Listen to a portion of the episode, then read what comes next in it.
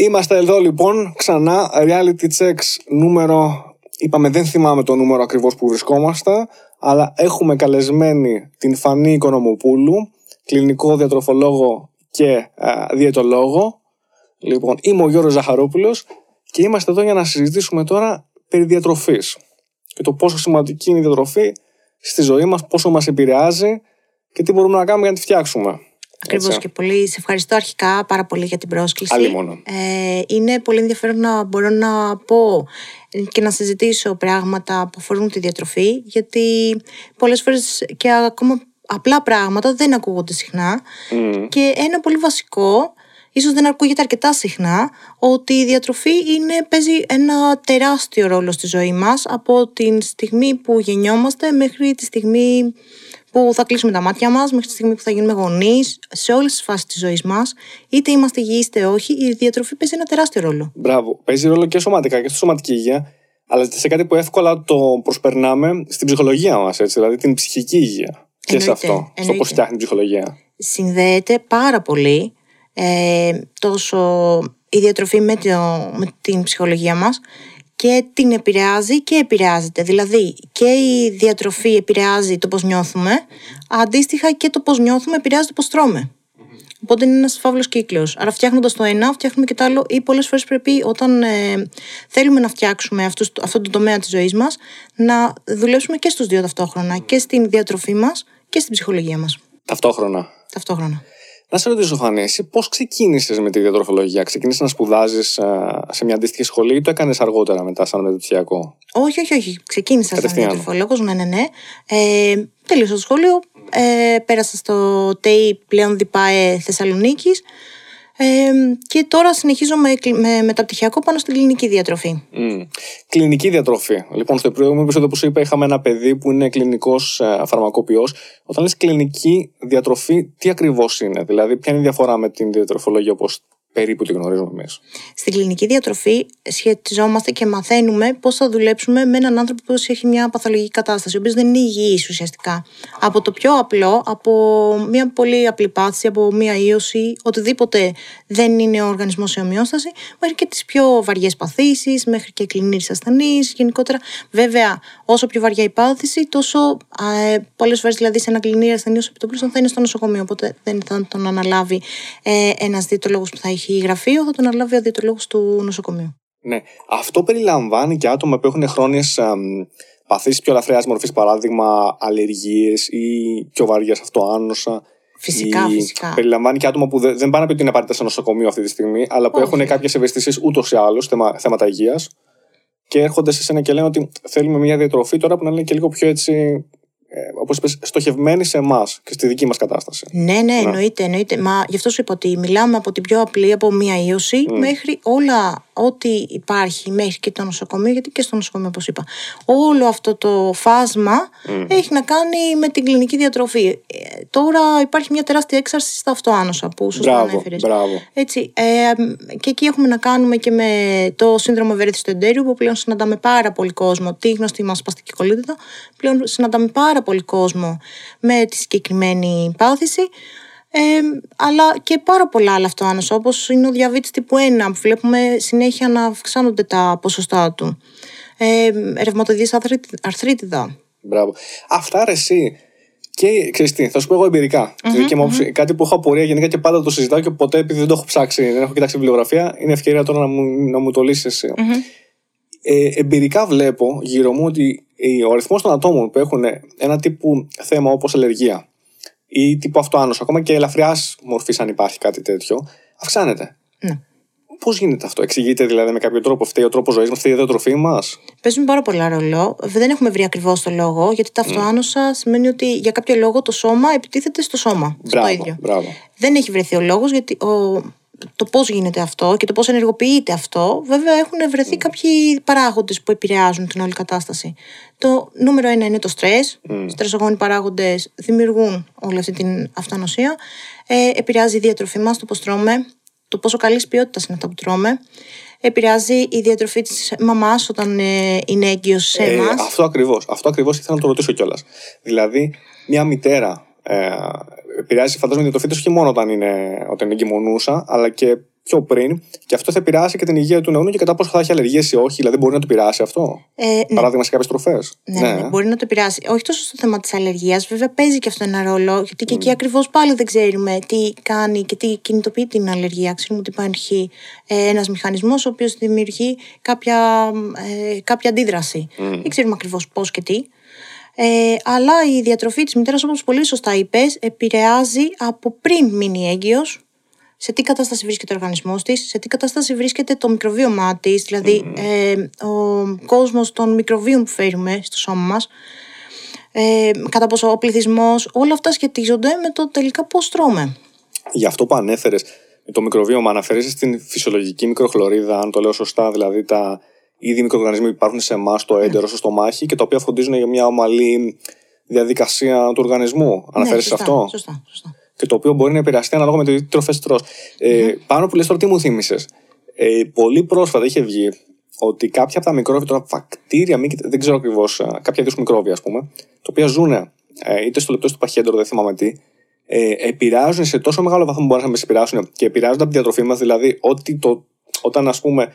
Τρως τροφές οι οποίες είναι πλούσιες σε, σε ζάχαρη, γνωστή μας επιθυλασμένη ζάχαρη, ο πληθυσμός από συγκεκριμένο τέτοιου μικρόβια αυξάνεται εκεί. Και αυτό επηρεάζει πάρα πολύ και αυτό που λέμε τα mood swings, δηλαδή τις, ε, μας επηρεάζει και ψυχολογικά. Επηρεάζει απευθείας άμεσα, έχουν δει ότι υπάρχει απευθείας σύνδεση μεταξύ του πληθυσμού αυτού των μικροβίων με την ε, δική μας την ψυχολογία. Δεν ξέρω αν έχεις ακούσει κάτι αντίστοιχο ή αν έχεις. Θα σου πω, mm. το μόνο που έχω διαβάσει πάνω σε αυτό, σε αντίστοιχο κομμάτι, βέβαια mm. πολύ συγκεκριμένο, είχε να κάνει με τα πεπτικά ένζημα και πώς ε, επηρεάζεται, ε, πώς επηρεάζεται η συμπεριφορά σε, άνθρωπου, σε άνθρωπους με αυτισμό. Mm. Ήταν πολύ συγκεκριμένο, βέβαια. Για συγκεκριμένη κατηγορία. Ναι, ναι, ναι, πολύ συγκεκριμένο. Κάτι πιο γενικό δεν έχω διαβάσει. Όχι. Αλλά θα σου πω, επειδή ε, τώρα και λόγω του μεταπτυχιακού διαβάζουμε πάρα πολύ για το μικροβίωμα και έχουμε γονιδωματική διατροφή, ε, θα σου πω ότι όντως το μικροβίωμα τελικά τείνουμε να καταλήξουμε ότι επηρεάζει πάρα πολύ όλους τους τομείς της υγείας. Πολύ πιθανόν και της ψυχολογίας. Ναι. Σου είπα, όλα αυτά είναι αλληλένδετα. Ότι, ναι, ότι και όταν λέμε ψυχολογία, φαντάζομαι ότι πιθανότατα επηρεάζουν την, την χημεία του εγκεφάλου. Αυτό ναι, εννοώντας ναι, ναι, έτσι. Αυτό. Από τη στιγμή που επηρεάζεται κάποια ορμόνη, επηρεαστεί, αλλάζει όλη η ψυχοσύνθεση. Μια γυναίκα, ανάλογα στη φάση του κύκλου που βρίσκεται, έχει και την ανάλογη ψυχολογία. Μπράβο. Οπότε έχει να κάνει απίστευτα με τις ορμόνες, έχει να κάνει με το. Και με το πώς τρώω, θα το ξαναπώ. Θα το πω πολλές φορές. Μα εννοείται, μα γι' αυτό, γι' αυτό ήρθαμε να μιλήσουμε, έτσι. Αυτό. Νομίζω θα το πω πάρα πολλές φορές mm. στη συζήτησή μας, γιατί ε, ε, αν παρατηρήσεις άνθρωποι που γενικά τρεφόνται πάρα πολύ με γρήγορο φαγητό, mm. ε, είναι τελείως διαφορετική η συμπεριφορά τους ε, στο. Γενικότερα από ανθρώπους οι οποίοι τρώνε πολύ περισσότερες σαλάτες, πολύ περισσότερα φρούτα. Αυτή η καλή διατροφή δεν είναι μόνο ότι θα μου εξασφαλίσει ένα ε, καλό σώμα, δεν είναι απαραίτητο κιόλας. Mm. Αν τρώω, μπορεί να τρώω καλά, να τρώω πολύ σωστό φαγητό, ποιοτικό, αλλά να έχω παραπάνω κιλά. Mm. Αυτό έχει να κάνει με τις θερμίδες, πόσο καίω Bravo. Και πόσο ε, καταναλώνω. Ε, όμως, όταν τρώω σωστά και τρώω ποιοτικά, σίγουρα είμαι πιο καλά και στην ψυχολογία και στην υγεία. Mm. Ανεξάρτητα από τους γύρω. Δεν πειράζει. Sorry. First time. Και μου είπατε να μην το κάνω. Ανεξάρτητα από. Δεν πειράζει. Δύο-τρεις φορές επιβάλλεται. Όχι, όχι, όχι. Συγγνώμη, συγγνώμη. Δεν θα το ξανακάνω. Όχι, ρε, συγγνώμη. Οπότε όλα αυτά έχουν να κάνουν με το πώς λειτουργούμε γενικότερα, με την ψυχοσύνθεσή μας. Ένας άνθρωπος, ξαναλέω, που τρώει καλά, τρώει σωστά, είναι πιο χαρούμενος. Δηλαδή το έχω δει πάρα πολύ συχνά με διαιτωμένους μου, που μπαίνουν στο γραφείο με άλλη διάθεση, πολύ πιο κακό mood, και είναι κάτι που τους τονίζω ότι παίρνοντας όλες τις βιταμίνες, το σώμα θα αλλάξει την συμπεριφορά. Ναι. Ναι, όχι μόνο σε θέμα κιλών, γιατί έχουμε κολλήσει ότι mm. ο διαιτολόγος, ο διατροφολόγος είναι εκεί για να χάσει κιλά. Μπράβο. Ενώ ε, ο στόχος μας δεν είναι μόνο αυτός, είναι να μάθουμε να τρώμε σωστά, είναι να μάθουμε γιατί πρέπει να τρώμε σωστά. Έτσι, όχι γιατί μου το είπε η Φανή, γιατί μου το είπε ο Γιώργος, έτσι, αλλά γιατί θα μου προσφέρει πράγματα. Μπράβο. Και αντίστοιχα όλο αυτό μεταφράζεται και στο πώς νιώθω. Νιώθω πολύ καλύτερα, έχω περισσότερη ευεξία, έχω περισσότερη ενέργεια. Όταν το σώμα μου παίρνει την κατάλληλη τροφή και την κατάλληλη, τελικά το κατάλληλο καύσιμο, έτσι. Ένα αυτοκίνητο που θα του δώσεις, θα του βάλεις ε, μια πιο κακής ποιότητας βενζίνη, θα έχει πολλά προβλήματα. Ένα αυτοκίνητο όμως που θα του δώσεις, βάλεις εκατό στάρα βενζίνη, θα πηγαίνει πολύ καλύτερα, έτσι. Καλή αναλογία. Το ίδιο ισχύει και για το καύσιμο το δικό μας, την τροφή μας. Ερώτηση. Μια που μίλησες για καλό και για κακό καύσιμο, υπάρχουν καλές και κακές θερμίδες με την έννοια πια? Παράδειγμα, αν εγώ έχω έρθει και μόνος σαν διαιτώμενος, λέγεται διαιτούμενος. Διαιτώμενος. Διαιτώμενος, ωραία. Έτσι. Όχι ασθενής, διαιτώμενος, να το λέμε, να χρησιμοποιούμε τη σωστή ορολογία. Ναι, ναι, ναι. Έτσι, ωραία. Και έχω έρθει σε ένα Φανή και λέω: Φανή, κοίταξε, έχω έρθει. Ο μόνος μου σκοπός είναι μετά από κάποιο χι διάστημα, ένα-δύο-τρεις μήνες, να έχω χάσει τα συγκεκριμένα κιλά. Mm-hmm. Η ερώτησή μου είναι τώρα εξής. Αυτό, είπες ότι αυτό, ε, ο μόνος παράγοντας που παίζει ρόλο, αν κατάλαβα καλά, είναι ο ρυθμός των θερμίδων που παίρνω. Δηλαδή, αν πάρω λιγότερες από ό,τι και, όχι, δεν είναι ακριβώς έτσι. Για, για, για ξεκαθάρισε το μου, δηλαδή, γιατί ποια είναι η ερώτηση που, έχω, που θα είχα να κάνω. Δηλαδή, αν έπαιρνα λιγότερες θερμίδες από ό,τι χρειάζεται, δηλαδή για να κάψω, αλλά έπαιρνα κακές ποιότητες θερμίδες, μόνο από γλυκά ή από ψωμιά ή από ναι. σχετικά, θα ήταν το, το αποτέλεσμα αυτό ή όχι τελικά? Θα σου πω, παίζουν πάρα πολλά πράγματα ρόλο. Αρχικά δεν είμαι υπέρ της άποψης το καλή τροφή ή κακή τροφή. Απλά mm. έχουμε πιο ποιοτική τροφή και λιγότερο ποιοτική. Mm. Ε, τώρα, το θέμα των θερμίδων παίζει ένα ρόλο. Δηλαδή, ναι, ενίοτε θα τον ακούς πολύ συχνά τον όρο καλές και θερμίδες και κακές θερμίδες. Αλλά ε, παίζουν πολλά πράγματα ρόλο. Δηλαδή, έχω δει ανθρώπους να έχουν απώλειες τρώγοντας περισσότερες θερμίδες, αλλά με περισσότερα φρούτα και λαχανικά. Κάλυπταν mm. δηλαδή από εκεί τις θερμίδες τους. Και έχω δει ανθρώπους με την ίδια, ξέρω, με λίγο λιγότερες θερμίδες, να τρέφονται περισσότερο με λιπαρά φαγητά, με, με τρανς λιπαρά, mm. με κορεσμένα λιπαρά, με γρήγορο φαγητό και να μην έχουν τις ίδιες απώλειες. Ε, παίζει πολύ μεγάλο ρόλο βέβαια ο αριθμός των θερμίδων, έτσι. Γιατί μιλάμε για. Παίζουν ρόλο τα μαθηματικά σε όλο mm. αυτό. Ωστόσο, δεν είναι ο μόνος παράγοντας. Δεν είναι ο απόλυτος παράγοντας. Όχι, όχι, όχι. Δεν σημαίνει ότι επειδή έκοψες θερμίδες πολλές, ε, τε και καλά θα χάσεις κιλά ή θα χάσεις αυτά που περιμένεις. Γιατί mm. υπάρχει, υπάρχουν κάποιοι τύποι, ξέρω εγώ, που υπολογίζουμε πόσες θερμίδες πρέπει να μειώσουμε, τι απώλεια θα έχουμε κτλ. Ε, δεν είναι το εκατό τοις εκατό μόνο αυτό. Οπότε δεν είναι αυστηρό αυτό. Έτσι, όχι. Πρέπει να έχεις μια συνολική εικόνα του ανθρώπου που έχεις απέναντί σου. Mm. Ε, δεν μπορούν να κάνουν όλοι τα ίδια πράγματα. Μπορείς μάλλον να τρως γρήγορο φαγητό, αλλά ε, να ασκείσαι πάρα πολύ και να το μεταβολίζω γρήγορα. ε, Ναι, να, κάνεις, να έχεις διαφορετικό τέλος πάντων mm. ε, τρόπο με τον οποίο μεταβολίζεις πολύ σωστά, αλλά να συμπληρώνεις τέλος πάντων αυτό το γρήγορο φαγητό, να το καλύπτεις ας πούμε με καλής ποιότητας, με σαλάτες, με φρούτα, πέρα από το γρήγορο φαγητό που τρως, και κάπου να φέρνεις μια μικρή ισορροπία σε αυτό το κομμάτι mm. περισσότερο της υγείας. Μάλιστα. Μια που, μια που αναφέρεσαι σε αυτά ακριβώς όπως είπες, αναφέρθηκες σε συγκεκριμένες τροφές όπως αυτές που θεωρούμε εμείς γενικότερα αποδεκτές, καλές τροφές, έτσι. Και μίλησες όμως και ταυτόχρονα και για το πόσο σημαντικό είναι ότι το κάθε άτομο ξεχωριστά μπορεί να έχει διαφορετικές και ανάγκες αλλά και τρόπο λειτουργίας. Θα ήθελα πολύ να μιλήσουμε για αυτά τα δύο θέματα ξεχωριστά. Μπορούμε να ξεκινήσουμε ένα από τα δύο. Το ένα δηλαδή είναι η εξατομίκευση και πόσο σημαντικό είναι ότι μια διατροφή να είναι στοχευμένη με βάση τα χαρακτηριστικά ενός αλφατόμου, και κατά πόσο γενικότερα είναι, παίζουν ρόλο διαφορετικού τύπου διατροφές και ποιες είναι που είναι της μόδας τώρα και τα έχω ακούσει και εγώ από εξωτερικό και γενικά και τι παίζουν. Ας ξεκινήσουμε με τον τύπο διατροφών που είναι έτσι λίγο πιο ε, ενδιαφέρον τουλάχιστον για εμένα. Έχω ακούσει ότι υπάρχουν πολλοί διατροφές τύπου η παλαιο που λέμε παλαιοτζένικ, η κέτο, κίτο, κιτοτζένικ, mm-hmm. η διαλυματική, όπου δηλαδή Uh, προσπαθείς να πάρεις ό,τι θερμίδες θα πάρεις μέσα στο εικοσιτετράωρο, μέσα στις οκτώ ώρες και μετά κάνεις μια διάλειμμα, μια, ένα διάλειμμα, δηλαδή δεκαέξι ώρες uh, νηστεία. Mm-hmm, mm-hmm. Όλα αυτά, αν τα έχεις ακούσει και κατά πόσο πιστεύεις σε τι άτομα κολλάνε και κατά πόσο είναι σωστές διατροφές, είναι ακόμα αμφιλεγόμενες αν θέλεις. Θα σου πω, ε, ακόμη και ο χου, ο Παγκόσμιος Οργανισμός Υγείας, mm. έχει αποδεχτεί πάρα πολλές από αυτές τις διατροφές, ως, για κάποιες περιπτώσεις όμως. Mm. Έτσι, δηλαδή, δεν είναι πανάκια. Mm. Καμία διατροφή δεν ταιριάζει απόλυτα σε όλους. Σε όλους, mm. ακριβώς. Αυτό ο είναι κάθε... πολύ σημαντικό. Μπράβο. Η πλήρης εξατομίκευση, και εδώ έρχομαι και στα δύο που mm. μου είπες, η πλήρης εξατομίκευση είναι το πιο σημαντικό. Mm. Άλλες ανάγκες έχει ο καθένας μας. Η διαλυματική νηστεία, ας πούμε, δεν μπορεί να λειτουργήσει σε έναν άνθρωπο που ξυπνάει στις έξι ώρα το πρωί και κοιμάται στις δώδεκα η ώρα το βράδυ. Δίκ των πραγμάτων χρειάζεται yeah, ενέργεια. Βέβαια, βέβαια. Ε, αντίστοιχα, μία... γενικά δεν είμαι, θα πω, υπέρ της πρωτεϊνικής διατροφής, ε, γιατί έχουμε δει στο παρελθόν ότι δημιουργεί διάφορα προβλήματα. Ωστόσο, ακόμα και αυτή μπορεί να χρησιμοποιηθεί σε κάποιες περιπτώσεις που επιβάλλεται να μειώσουμε τον υδατάνθρακα για τον χύψη λόγο. Mm-hmm.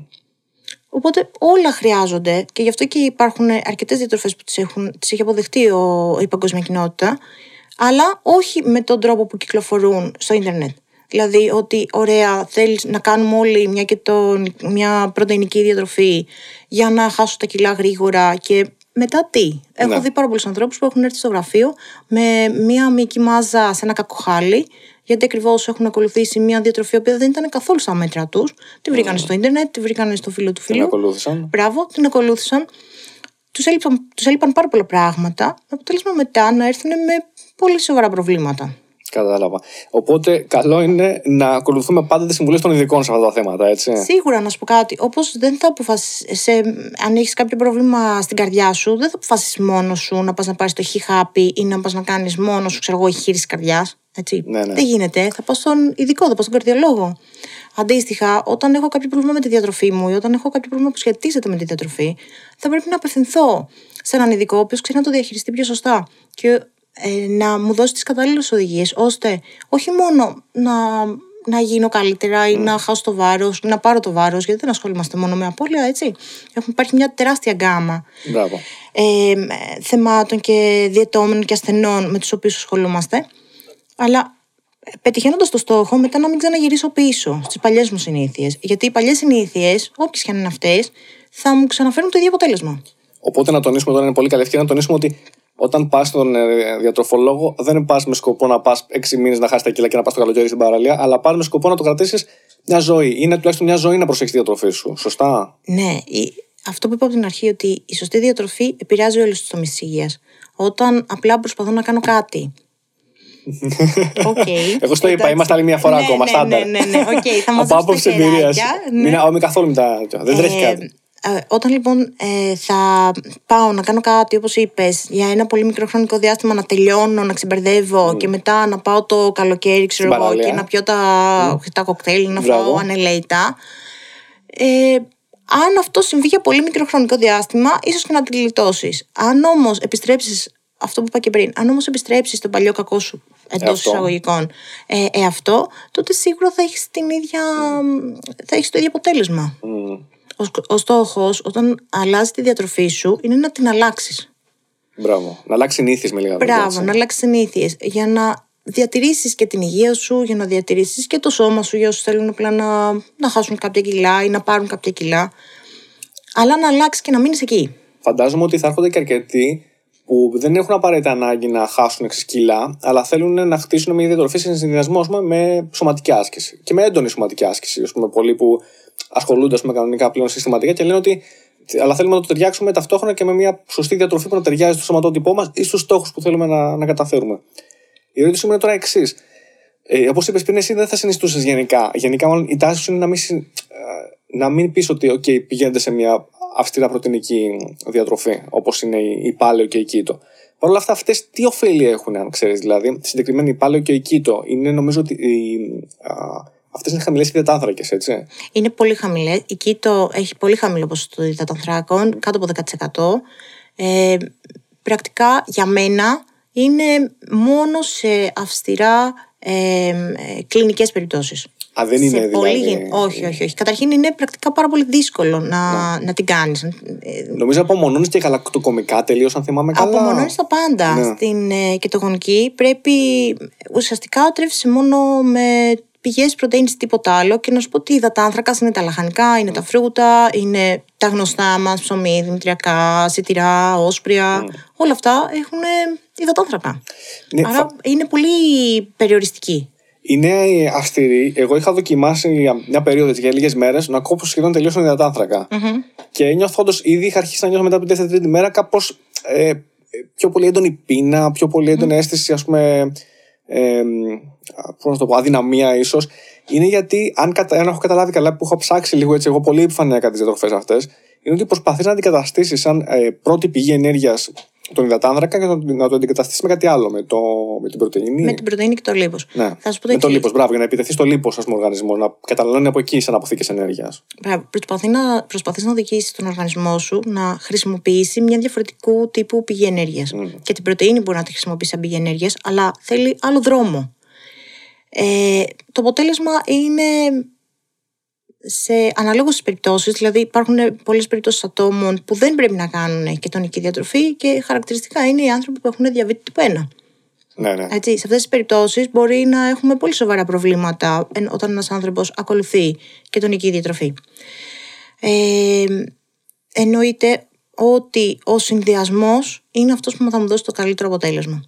Δεν είναι τυχαίο ότι η, η μεσογειακή διατροφή έχει δώσει παγκοσμίως και σε όλες, σε τεράστιες μελέτες, έχει δώσει τα καλύτερα αποτελέσματα στο πώς ε, βοηθά, όχι στην απώλεια, θα την αφήσω απ' έξω mm. αυτό το κομμάτι, αλλά πώς βοηθά στη διαχείριση πολλών ε, προβλημάτων υγείας. Πρώτα απ' όλα στα καρδιαγγειακά, σε καρκίνο, στο διαβήτη, σε πάρα, πολλά, σε πάρα πολλές περιπτώσεις που έχουμε δει πολύ καλά αποτελέσματα ακολουθώντας τη μεσογειακή διατροφή. Ναι. Που σημαίνει και υδατάνθρακας και όσπρια.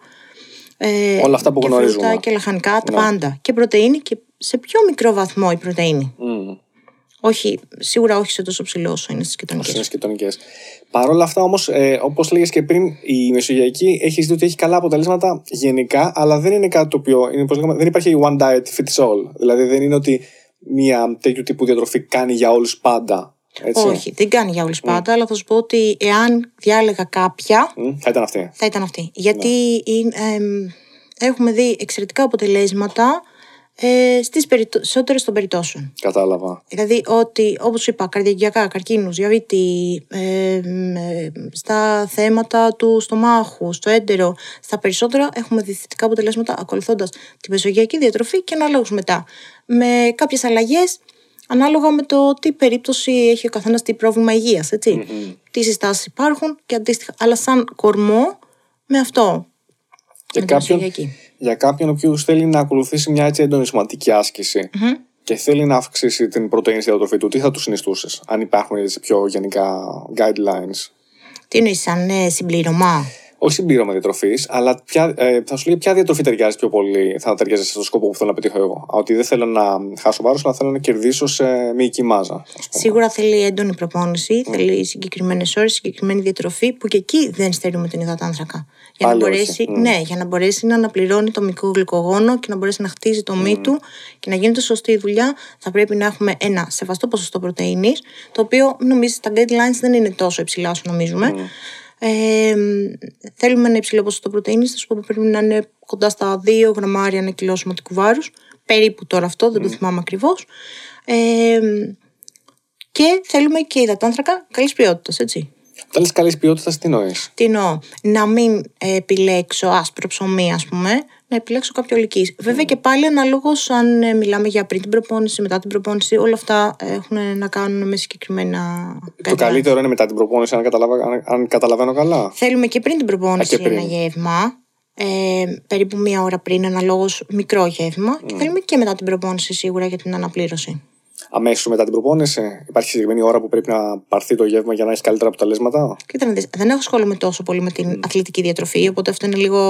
Λίγο πιο πολύ extreme, ναι. ναι. Ε, όχι, δεν είναι extreme, είναι άλλος τομέας. Είναι άλλη κλινική, άλλη αθλητική. Ε, okay, okay, okay. Είναι διαφορετικοί δρόμοι. Ναι. Οπότε τώρα. Να σου πω κάτι, δεν θα σου απαντήσω σωστά εκατό τοις εκατό. Αυτό είναι κάποιο άλλο συναδέλφο που κάνει αυστηρά αντίστοιχα στην αθλητική. Ναι, ναι, εγώ έχω πιο, γενικό, πιο γενική εικόνα. Από τη δική σου εμπειρία, ε, μιλήσαμε και λίγο πριν μπούμε στο, στο στούντιο γενικότερα mm-hmm. για την κλασική διατροφή όπως την γνωρίζουμε εμείς, την πατροπαράδοτη ελληνική, mm-hmm. η οποία είναι mm-hmm. πολύ πλούσια, ρε παιδί μου, σε ελαιόλαδο, πολύ πλούσια σε, σε αυτό που λέμε τα λαδερά φαγητά και όσπρια κτλ. Θεωρείς ότι εκεί υπάρχουν κάποια σφάλματα, κάτι που θα μπορούσαμε να διορθώσουμε? Κοίτα να δεις. Ένα βασικό. Θα έλεγα στις αγαπημένες mm. μου μαμάδες. Μπράβο, για δε συμβουλές τώρα. Θα έλεγα λίγο εκεί με το λαδάκι. Δεν είναι απαραίτητα κακό, αλλά αν κάπου θα μπορούσαμε λίγο να περιορίσουμε τις θερμίδες, ειδικά αν έχουμε περιπτώσεις όπου πρέπει λίγο να ελέγξουμε το βάρος και τέτοια, θα έλεγα το λάδι, επειδή έχει αρκετές θερμίδες mm. σε μικρό όγκο, δηλαδή μια κουταλιά της σούπας λάδι έχει περίπου εκατόν πενήντα θερμίδες. Είναι αρκετές για τόσο μικρή ποσότητα και για το ότι δεν μας χορταίνει. Το θέλουμε να υπάρχει στη διατροφή μας, ιδανικά ομό, mm. έτσι, δεν το συζητώ. Ε, αλλά λίγο, ειδικά στις έτσι, μαμάδες και γιαγιάδες που το χρησιμοποιούν. Το κάνουν εξτρίμερ, παιδί, ναι, ναι, ναι, ναι, ξέρεις τώρα, με τα λίτρα. Ακριβώς. Εκεί να έχουμε λίγο προσοχή. Ναι. Περισσότερο για αυτό το κομμάτι που σου είπα, για το θέμα των θερμίδων, πολλές θερμίδες σε μικρό όγκο. Κατά τα άλλα, ε, εντάξει, αν μπορούμε να μην τηγανίζουμε, ας πούμε, κάποια πράγματα και να τα κάνουμε mm. ψητά στο φούρνο, πολύ μικρές διαφορές, πολύ μικρά πράγματα θα άλλαζα. Ειδικά σε ε, μαμάδες, σε οικογένειες τέλος πάντων που τρώνε λαδερά, που τρώνε όσπρια, γιατί αυτό είναι ένα, μια πολύ μεγάλη πληγή, mm. θα έλεγα, στο κομμάτι της διατροφής. Ναι, γιατί νομίζεις ότι λες σήμερα θα φάω υγιεινά, επειδή με επιτέλους δεν θα φτιάξω κρέας, θα φτιάξω αυτό που πες, ένα λαδερό, ένα όσπριο. Και καταλήγει τελικά αυτή η διατροφή να είναι. Όχι, πώς να το πω τώρα, να είναι χειρότερη επιλογή από το να έτρωγες πάλι κάτι σε κρατικό ή πάλι όχι, κάτι σε όχι, τέτοιο. Όχι. Όχι. Όχι, όχι, όχι, σε καμία περίπτωση. Χίλιες φορές καλύτερα να φάω το λαδερό και να έχει λίγο παραπάνω λαδάκι, ναι, παρά ε, να επιλέξω να φάω πάλι κρέας. Γιατί ήδη στη διατροφή μας υπερτερεί το κρέας. Πολύ. Mm. Έχουμε αφήσει πίσω, ε, σε ένα μεγάλο βαθμό έχουμε αφήσει πίσω και όσπρια και λαδερά και ψάρι. Οπότε, ναι, όχι, χίλιες φορές ας μπει λίγο παραπάνω λαδάκι και να φάμε παρά... το λαδερό και το όσπριο παρά πάλι κρέας. Ερώτηση, εσύ. Δεν, ε, είχα την εντύπωση, πάλι θα με διορθώσεις εσύ όμως, ότι το κρέας και ειδικά το κόκκινο κρέας το έχουμε ενοχοποιήσει πολύ παραπάνω από ότι το αξίζει. Από ότι ξέρεις, θα έπρεπε. Γιατί ίσως έχουμε στοχεύσει πάρα πολύ στο χοιρινό, ενώ θεωρώ ότι το μοσχαρίσιο κρέας, ειδικά αν είναι καλής ποιότητας, είναι πολύ καλή τροφή, ακόμα και αν, τρως, ακόμα και αν το παρακάνεις λίγο, ενώ, ακόμα και αν φας λίγο παραπάνω φορές μέσα στο μήνα ή μέσα στη βδομάδα. Κοίτα, ε, και εδώ θα διαφωνήσω. Θα διαφωνήσεις, για πες το. Ε, γενικά το κόκκινο κρέας, και σε αυτό πάει και το χοιρινό, mm. στο κόκκινο κρέας, πέρα το μοσχάρι, ε, θέλει λίγο να το περιορίσουμε. Mm. Ε, βλέπω πολύ, πολύ κατανάλωση. Πολύ κατανάλωση. Και δεν θα έλεγα ότι έχει ενοχοποιηθεί τόσο. Άδικα. Δηλαδή, ναι, όχι. Με το... Πρόσεξε όμως. Ξαναλέω ότι λόγω της υπερβολικής κατανάλωσης όλα τα προβλήματα έχουν να κάνουν με το ότι τρώω κάτι πολύ και συχνά. Mm. Άρα, δεν φταίει το κόκκινο κρέας αυτό καθεαυτό. Φταίει το πόσο συχνά το τρώμε. Ε, δεν φταίει το σουβλάκι αυτό καθεαυτό. Φταίει και αυτό το πόσο συχνά το τρώμε. Άρα, λίγο έχουμε χάσει το, το μέτρο. μέτρο. Είσαι πιο πολύ του πάρ μέτρων άριστον, δηλαδή παρά στο να ναι. πεις ότι θα δαιμονοποιήσουμε κάποιες τροφές ή θα πούμε ότι κάπου γίνεται κάτι άλλο. Ναι, αν θα δαιμονοποιούσα κάτι, mm. το μόνο είναι τα αναψυκτικά. Μπράβο. Αυτό, λοιπόν, τεράστια ερώτηση που την είχα πάντα, δεν είχα αποτύχει ποτέ να το ρωτήσω έναν ειδικό. Τα αναψυκτικά, τα τύπου diet αναψυκτικά, που ε, τουλάχιστον τα ίδια ισχυρίζονται ότι έχουν μηδέν θερμίδες. Mm-hmm. Ισχύει ότι έχουν μηδέν θερμίδες ή όχι τελικά? Ισχύει. Ισχύει. Ευτυχώς ε, υπάρχει αρκετός νόμος ε, ε, ο οποίος αναγκάζει ό,τι είναι να γράφεται πάνω στην ετικέτα πλέον, εδώ και αρκετά χρόνια. Mm. Οπότε δεν μπορούν να μην έχουν θερμι... να, να γράφουν κάτι άλλο. Τουλάχιστον τόσο κραυγαλαίο, έτσι. Mm. Το να, μην έχει, να έχει θερμίδες και τελικά να μην το γράφει στην ετικέτα του. Ε, το θέμα είναι άλλο, ότι παίρνεις πάρα πολύ χημεία και δεν σου φέρνει κάτι ωφέλιμο. Mm. Δηλαδή, οκ, okay, παίρνω κάτι. Ακόμα και το, η σοκολάτα, ρε παιδί μου, που την έχουμε μεγάλο κακό, ας πούμε. Και αυτή η δαιμονοποίηση. Εγώ πιστεύω και αυτή άδικα, να ξέρεις. Ναι, ναι. Ακόμα... Παρεξηγημένη. Είναι, θα σου πω, mm. να σου πω την αλήθεια. Ε, γιατί κανείς δεν πάχινε ή κανείς δεν είχε προβλήματα τρώγοντας μια σοκολάτα. Εκτός αν έχει αλλεργία. Ναι. Όχι σε κάποια άλλη περίπτωση όμως. Το πρόβλημα είναι και εκεί το μέτρο. Αλλά θα σου πω ότι και η σοκολάτα θα σου προσφέρει μαγνήσιο. Το κακάο έχει μαγνήσιο. Το οποίο είναι ένα μέταλλο που το χρειαζόμαστε, έτσι. Mm. Ε, θα σου δώσει μια ενέργεια, θα σου δώσει όλη αυτή την ενέργεια. Είναι και λίγο brain food, δεν είναι, που λέμε. Ναι, μπράβο. Έχει, όσο ναι. και να πεις, παράγονται περισσότερες ενδορφίνες, ναι. μας κάνει λίγο χαρούμενους. Ε, τα αναψυκτικά δεν σου προσφέρουν τίποτα. Τίποτα, το πολύ το μηδέν. Οπότε λες τα αναψυκτικά, ακόμα και αν τα βγάλουμε τελείως από τη διατροφή μας, μια χαρά. Ναι, να τα βγάλουμε και τελείως. Να τα βγάλουμε τελείως από τη διατροφή μας. Είναι ό,τι πιο άχρηστο μπορούσαμε να, μπορούμε να καταναλώσουμε. Ό,τι πιο άχρηστο. Ναι. Ναι. Θα πότιζες το λουλούδι σου με, με κοκακόλα. Με. Όχι. Ε, πορτοκαλάδα. Με όχι. οτιδήποτε. Όχι. Ναι. Εκτός αν είναι θυσμένο στην καφέινη και πρέπει να βρω κάποιο τρόπο. Όχι. Κανένα πρόβλημα. Ναι, οκ. Okay. Αλλά τελ... οπότε τελικά καταλήγουμε στο ότι τα τύπου diet αναψυκτικά έχουν μηδέν, μηδέν θερμίδες, αλλά στην πραγματικότητα έχουν μηδέν διατροφική αξία επίσης. Ναι, είναι άχρηστο. Οπότε είναι άχρηστο. Άχρηστο, άχρηστο τελείως. Mm. Δεν, δεν. Τίποτα. Δεν σου προσφέρει τίποτα. Δηλαδή. Δεν. Κακό. Πάνω σε αυτό τώρα, στο... και το, το ότι είπες ότι ενδυνάμει έχουν δυνάμει για να σου κάνουν και κακό κατά μία έννοια. Δηλαδή να σου δημιουργήσουν κάποιο πρόβλημα. Ναι, ναι. Ε, υπάρχουν, έχουν γίνει μελέτες και ειδικά για τα τύπου κόλλα, τα αναψυκτικά, τα οποία ε, αν έχουν ζάχαρη εντείνουν πάρα πολύ τα θέματα ναι. της παχυσαρκίας. Έτσι. Ε, αν δεν έχουν ζάχαρη πάλι δημιουργούν διάφορα προβλήματα σε οστά, σε δόντια, κάνουν αποσβεστώσεις, γενικότερα κακή τροφή, κακή επιλογή. Είναι και ίσως το μόνο ε, που λέω ότι ξέρετε μακριά, δεν... Α, δοκίμασα κάτι άλλο. Ναι, δεν... ναι. Δεν σου προσφέρει τίποτα. Το τσάι, ακόμα και τα συσκευασμένα, κυκλοφορούν πλέον έτσι, mm. τα κρύα τσάι. Έστω και αυτό έχει κατεχήνες, έχει, θα σου δώσει κάτι θετικό. Το υπόλοιπο. Τίποτα. Ωραία. Λοιπόν, και τώρα θα πάμε στο, στο επόμενο έτσι, που ήθελα ε, πολύ να ρωτήσω.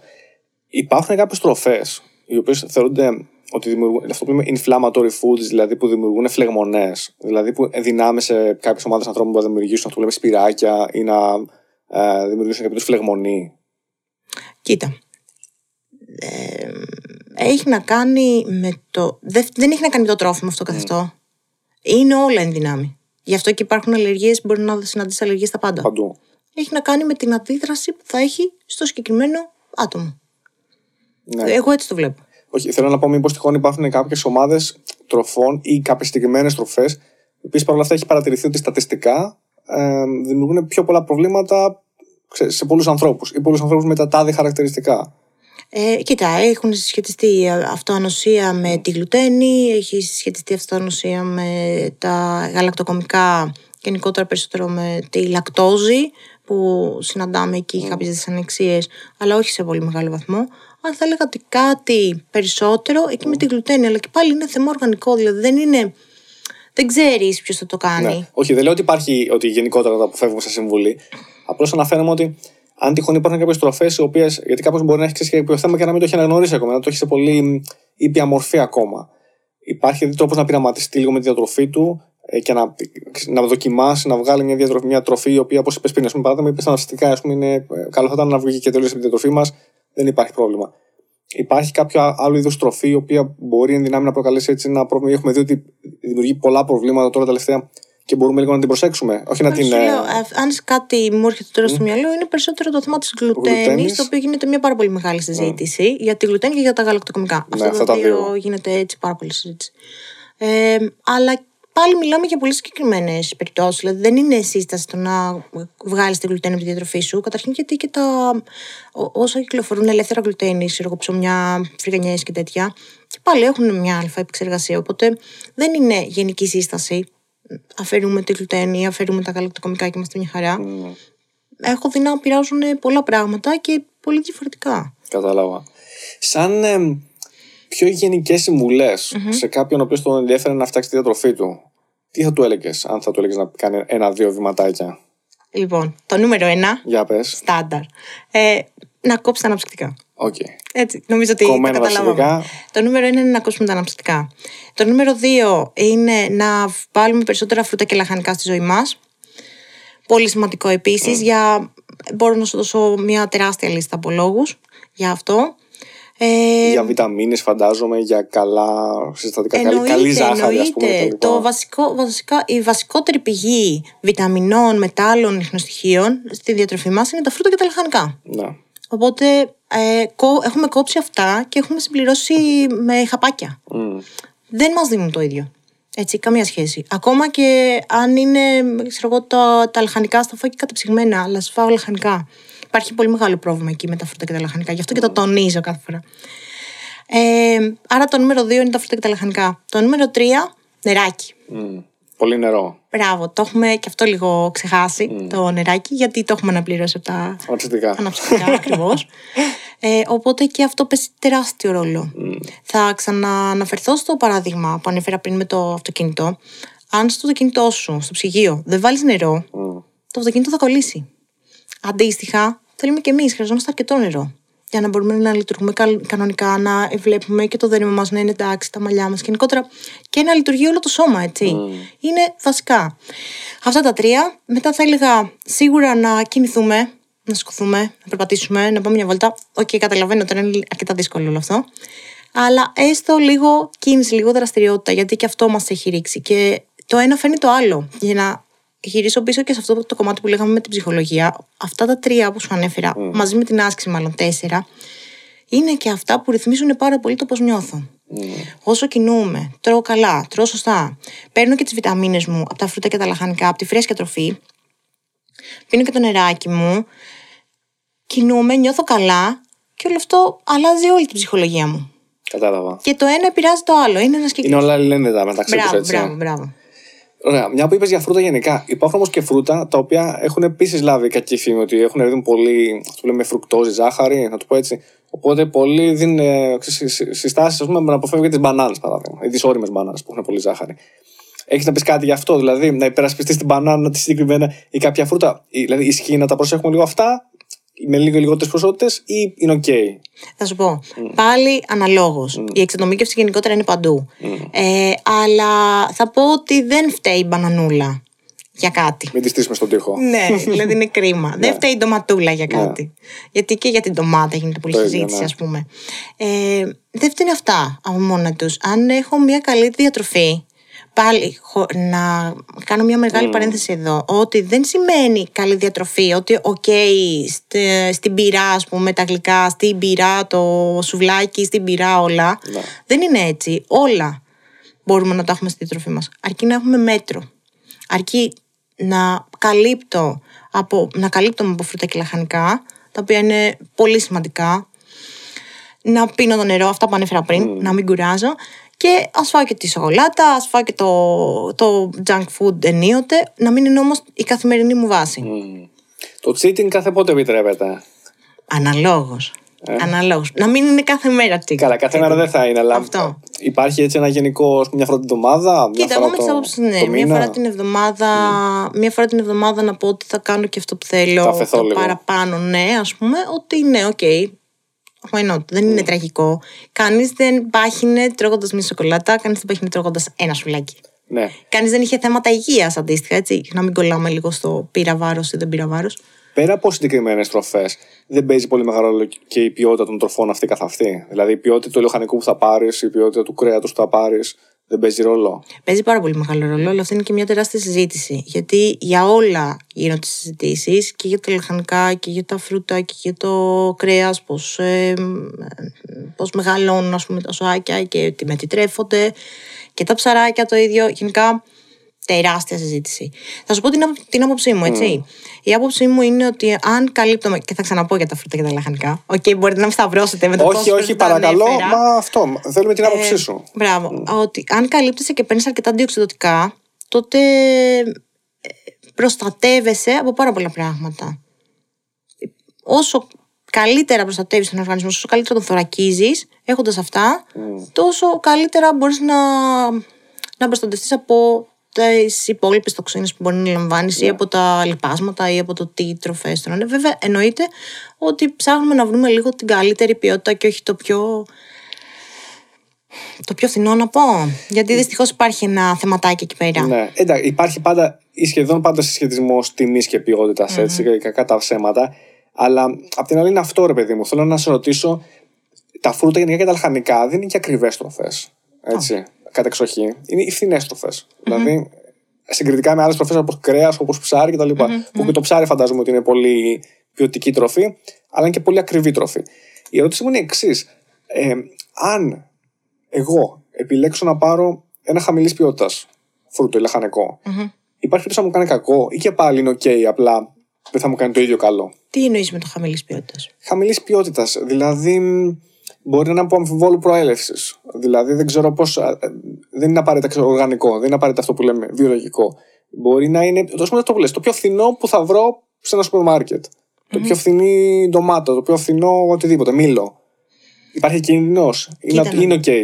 Κοίτα να δεις. Είναι πολύ λιγότερη κίνδυνη, ε, ειδικά αν επιλέξεις να πας, ε, ας πούμε, στη λαϊκή. Mm. Όπου εκεί θα βρεις δέκα παραγωγούς διαφορετικούς που έχουν δέκα μήλα από διαφορετικές περιοχές, και άρα μπορείς να επιλέξεις τι σου κάνει καλύτερα και την τιμή και τα όλα, και εκεί έχεις και πολύ μεγαλύτερη γκάμα. Μια πληθώρα, ναι. Έτσι.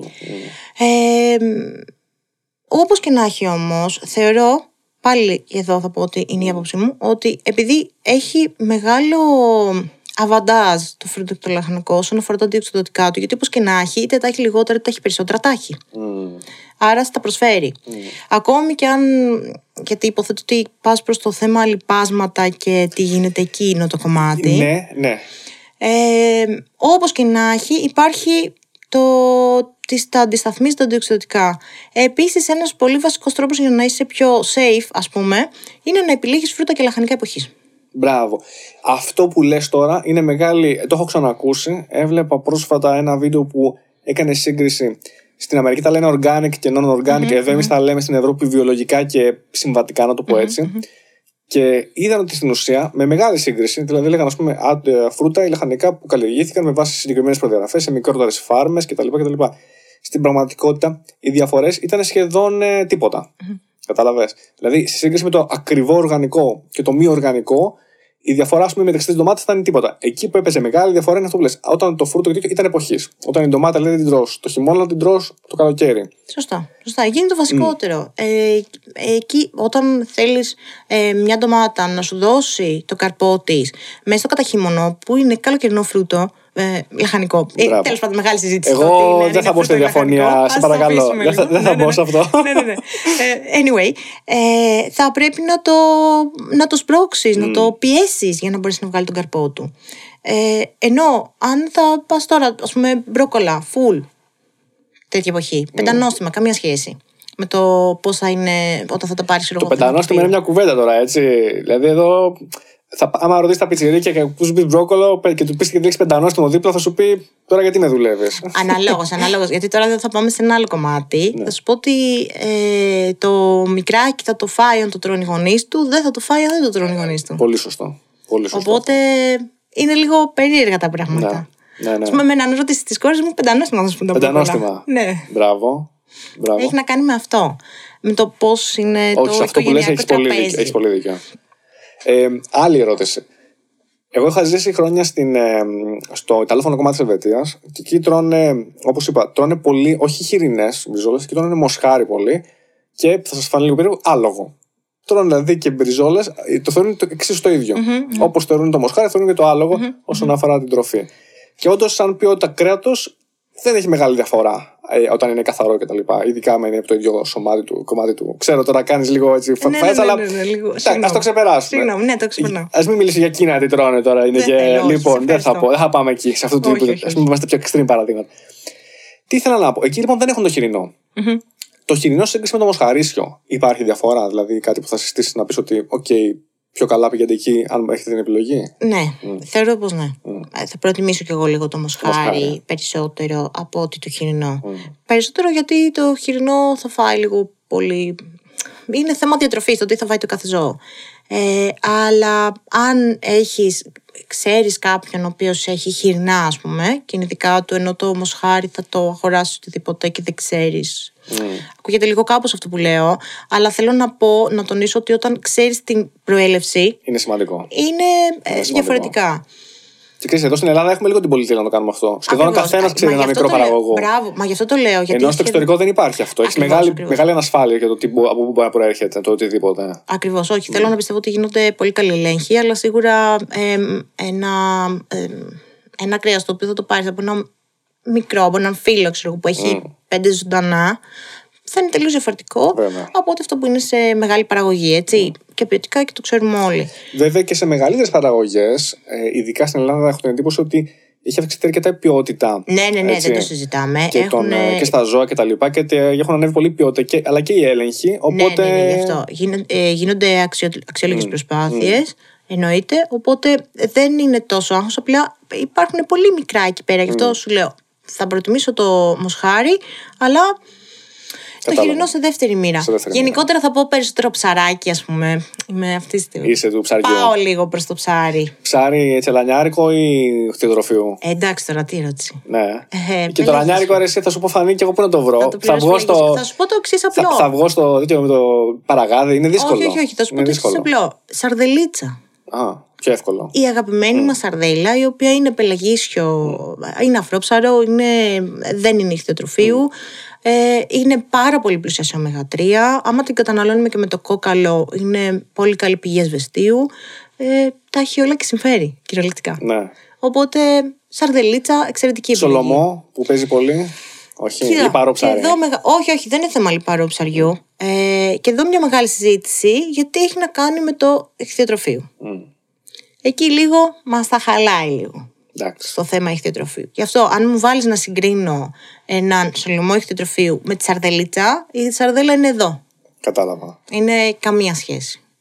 πολύ υπέρ σε αυτό το κομμάτι. Καλά κάνεις και μας δίνεις λίγο και εμάς συμβουλές να ξέρουμε πού θα πορευτούμε. Ναι. Σε επόμενο, τι ήθελα να σε ρωτήσω τώρα, όχι με τα ψάρια, ε, ούτε, α, με αυτό που λέγαμε πριν, με τα περί λοιπόν του, των βιολογικών και μη βιολογικών. Ε, ό, ψέματα, περί του κρέατος. Έλεγα λοιπόν ότι στο εξωτερικό, ειδικά, πλώς θα μιλήσω εγώ πιο πολύ για Ιταλία που, mm-hmm. που ξέρω και, και το ιταλόφωνο κομμάτι της Ελβετίας, ε, αλλά και πιο έξω, όχι μόνο, τρώνε πολύ το μοσχάρι και τη μοσχαρίσια μπριζόλα medium rare. Mm-hmm. Δηλαδή να κρατάει λίγο μέσα, να έχει λίγο, ξέρεις, mm-hmm. να είναι λίγο το τόμο. Εδώ εμείς, ειδικά είπαμε η πατροβαράδο τη Ελληνίδα αμάν, άμα δεν πιάσει κάρβουνο, δεν τη βγάζει από το yeah. τέτοιο. Το λίγο παραπάνω ψήσιμο μπορεί να είναι προβληματικό. Γιατί το, εγώ τουλάχιστον όπως το βλέπω που μαυρίζει και πιάνει, ρε παιδί μου, έχω την εντύπωση ότι ξέρεις, κάτι σαν να γίνεται κάρβουνο. Ναι. Και δεν είναι καλό. Ναι. Και εδώ έχουν γίνει μελέτες οι οποίες έχουν δείξει ότι όντως αυτό το καρβουνιάσμα δεν είναι καλό. Mm.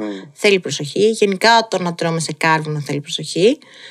Ε, το πιο λίγο ομό είναι ομό. Το ναι. medium rare το medium. Για το μοσχάρι λέμε πάνω. Τώρα. Έτσι. Δεν, λέμε, δεν, δεν λέμε για χοιρινό ή ναι, κοτόπουλο. Έτσι, να το, να το, ναι, για μοσχάρι μόνο λέμε. Ναι. Ε, εκεί το medium θα έλεγα. Mm. Δεν είμαι τόσο του rare, του αλλά rare. Το medium είναι μια καλή επιλογή. Mm. Πάντως σίγουρα, πάντως σίγουρα το γενικότερα το παραψήσιμο και όταν πιάνει λίγο αυτό που λέμε το τέτοιο, δεν είναι καλό να το αποφεύγουμε στο ψήσιμο. Γιατί είναι και το μαγείρεμα μεγάλη υπόθεση. Ναι. Δεν λέμε μόνο η τροφή, ωραία, αλλά είναι και το πώς θα το μαγειρέψει μετά. Ναι, βέβαια. Καταλάβες. Οπότε mm. να το προσέχουμε, λες αυτό. Ναι, ναι, ναι. Θέλει και αυτό λίγο προσοχή. Mm. Και όχι συχνά κάρβουνο, εντάξει. Ναι. Λίγο και αυτό. Κάρβουνο, πες εντάξει, αυτό το για φούρνο λέμε, αλλά και πάλι στο φούρνο πάλι γίνεται κάρβουνο. Εντάξει, όχι, όχι τόσο, όχι τόσο συχνά. Δηλαδή θεωρώ ότι το μεγαλύτερο πρόβλημα το έχουμε εκεί. Στο, στο τηγάνι. Μιλάτε διτολογό για τηγάνι. Ε, τι να κάνουμε τώρα. Τηγάνι, sorry κιόλας, αλλά άμα δεν ακούσει ο Έλληνας λίγο τηγανιτό, δεν θα, θα φύγει. Τηγάνι. Θα σου πω. Ε, και εδώ θα πω το ίδιο που είπα και πριν. Mm. Παν μέτρων άριστον. Δηλαδή, αν θα φας μια τηγανιτή πατάτα, οκ, okay, δεν χάλασε ο κόσμος, mm. και ίσα ίσα που θα σου δώσει και διαφορετικές βιταμίνες, αν είναι σωστά τηγανισμένη, σε καλό λάδι, κουλουπού, κουλουπού. Mm. Ε, θα σου δώσει και παραπάνω βιταμίνες, γιατί τραβάει και τις λιποδιαλυτές βιταμίνες από το ελαιόλαδο, δηλαδή τραβήξει και την βιταμίνη Ε, ας πούμε, από το λάδι. Ε, αλλά και αυτό με μέτρο. Εκεί είναι το βασικό κλειδί. Mm. Αν τρώω κάθε μέρα τηγανιτή πατάτα, θα έχω άλλα προβλήματα. Τροφές, πώς αυτά τα αναψυκτικά, που θα μου έλεγες ότι, ξέρεις τι Γιώργο, θα μπορούσες να κάνεις ένα πείραμα, να τις αποβάλεις για λίγο μεγάλο διάστημα τις, mm-hmm. από τη διατροφή σου και μπορεί να δεις μια διαφορά σε κάποιους τομείς. Υπάρχουν ναι, άλλες τροφές που να λέγες εσύ. Η ζάχαρη, εξερασμένη ζάχαρη. Ναι. Να, πάλι. Ναι, δηλαδή... Ναι, αν με το επόμενο mm. από τα αναψυκτικά νομίζω ότι είναι ζάχαρη. Για τα τάνθρακες δηλαδή, είσαι, δηλαδή τα ζυμαρικά, ρύζι, ε, πατάτες κτλ. Είμαστε ok, τα κρατάμε. Αναλόγως. Και πάλι και εκεί το μέτρο. Mm. Παντού το μέτρο. Γενικά mm. θα είναι στάνταρ. Ε, δεν, δεν, έχω, δεν ανήκω σε εκείνους που δαιμονοποιούν τις υδατάνθρακες mm. σε καμία περίπτωση. Υπάρχει πολύ αυτό, γι' αυτό το λέω. Το ναι. ξέρω, το ξέρω ναι. και το καταλαβαίνω απόλυτα. Mm. Αλλά όχι. Mm. Ε, τα έχουμε λίγο. Λόγω της μόδας που κυκλοφορεί, λόγω του ότι η, το θέμα των ε, πρωτεϊνικών διατροφών δεν είναι τωρινό, έτσι. Ε, έχει ξεκινήσει από την Atkins, εκεί, από το εβδομήντα. Είναι πάρα πολλά χρόνια όλο αυτό το θέμα. Οπότε νομίζω ότι οι υδατάνθρακες έχουν δαιμονιοποιηθεί. Έλα, το πέτυχα. Ναι. Ε, εδώ και πολλές δεκαετίες. Δεν φταίνε μόνο αυτοί όμως. Δηλαδή είναι πολύ σημαντικό να το έχουμε λίγο στο μυαλό μας. Φταίει η ζάχαρη, υδατάνθρακας είναι απλώς υδατάνθρακας, φταίει σε ένα μεγάλο ποσοστό, και φταί, αλλά φταίει περισσότερο το ότι το έχουμε παρακάνει. Mm. Δεν φταίει η ζάχαρη από μόνη της, φταίει ότι εμείς τρώμε πάρα πολύ. Βέβαια. Αν τώρα στα πέντε γεύματα της ημέρας τα έξι περιέχουν ζάχαρη. Mm. Και η ζάχαρη δυστυχώς βρίσκεται και παντού χωρίς να το καταλαβαίνεις πολλές φορές. Ναι, θέλει έτσι, προσοχή όντως. Δηλαδή, αν δεν το. Είναι πάρα πολύ στα συσκευασμένα, είναι πάρα πολύ σε.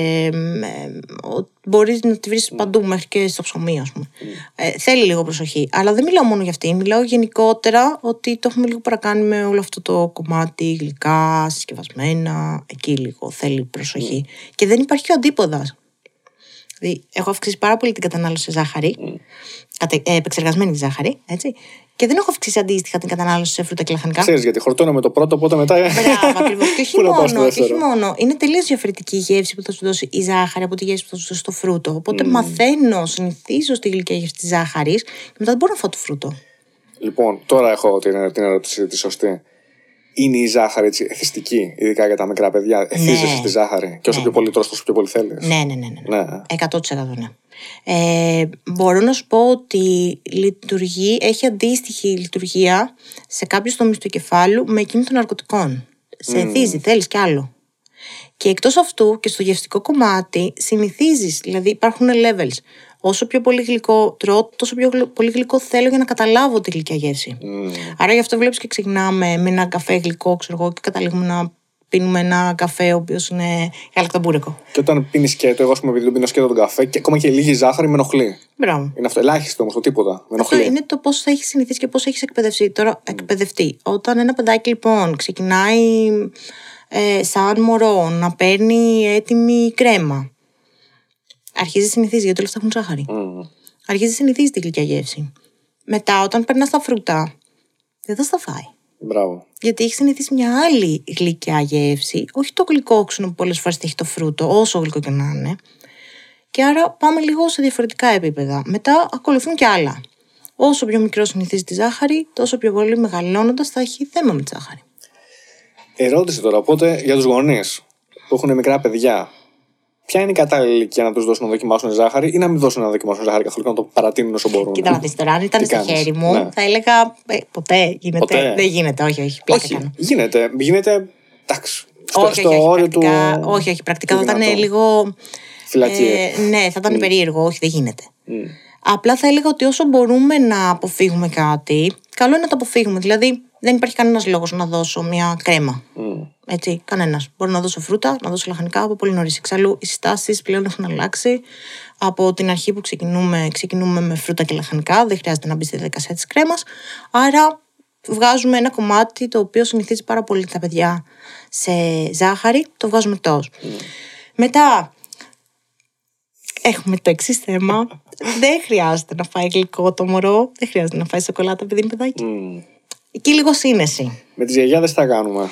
Αυτό, πες, γι' αυτό με είδες έτσι λίγο πιο. Όχι, όχι, γιατί γι' αυτό έρχονται, με είδες λίγο έτσι. Έρχονται φορτωμένες με πράγματα τώρα, ξέρεις τι γίνεται. Μπράβο, μπράβο, mm. αυτό, αυτό. Εκεί λίγο θέλει συζήτηση και λίγο θέλει να καταλάβουμε ότι όχι να το, βγάλ, όχι να το ρίξουμε στην πυρά όπως είπα πριν, έτσι. Αλλά δεν χρειάζεται ένα παιδάκι δύο χρονών να πεις στη διαδικασία να τρώει κάθε μέρα σοκολάτα. Mm. Το μια φορά στο τόσο που θα τύχει να τρώνε όλοι γλυκό και να φάει και το παιδάκι, it's ok. Mm. Και πάλι υπάρχουν επιλογές.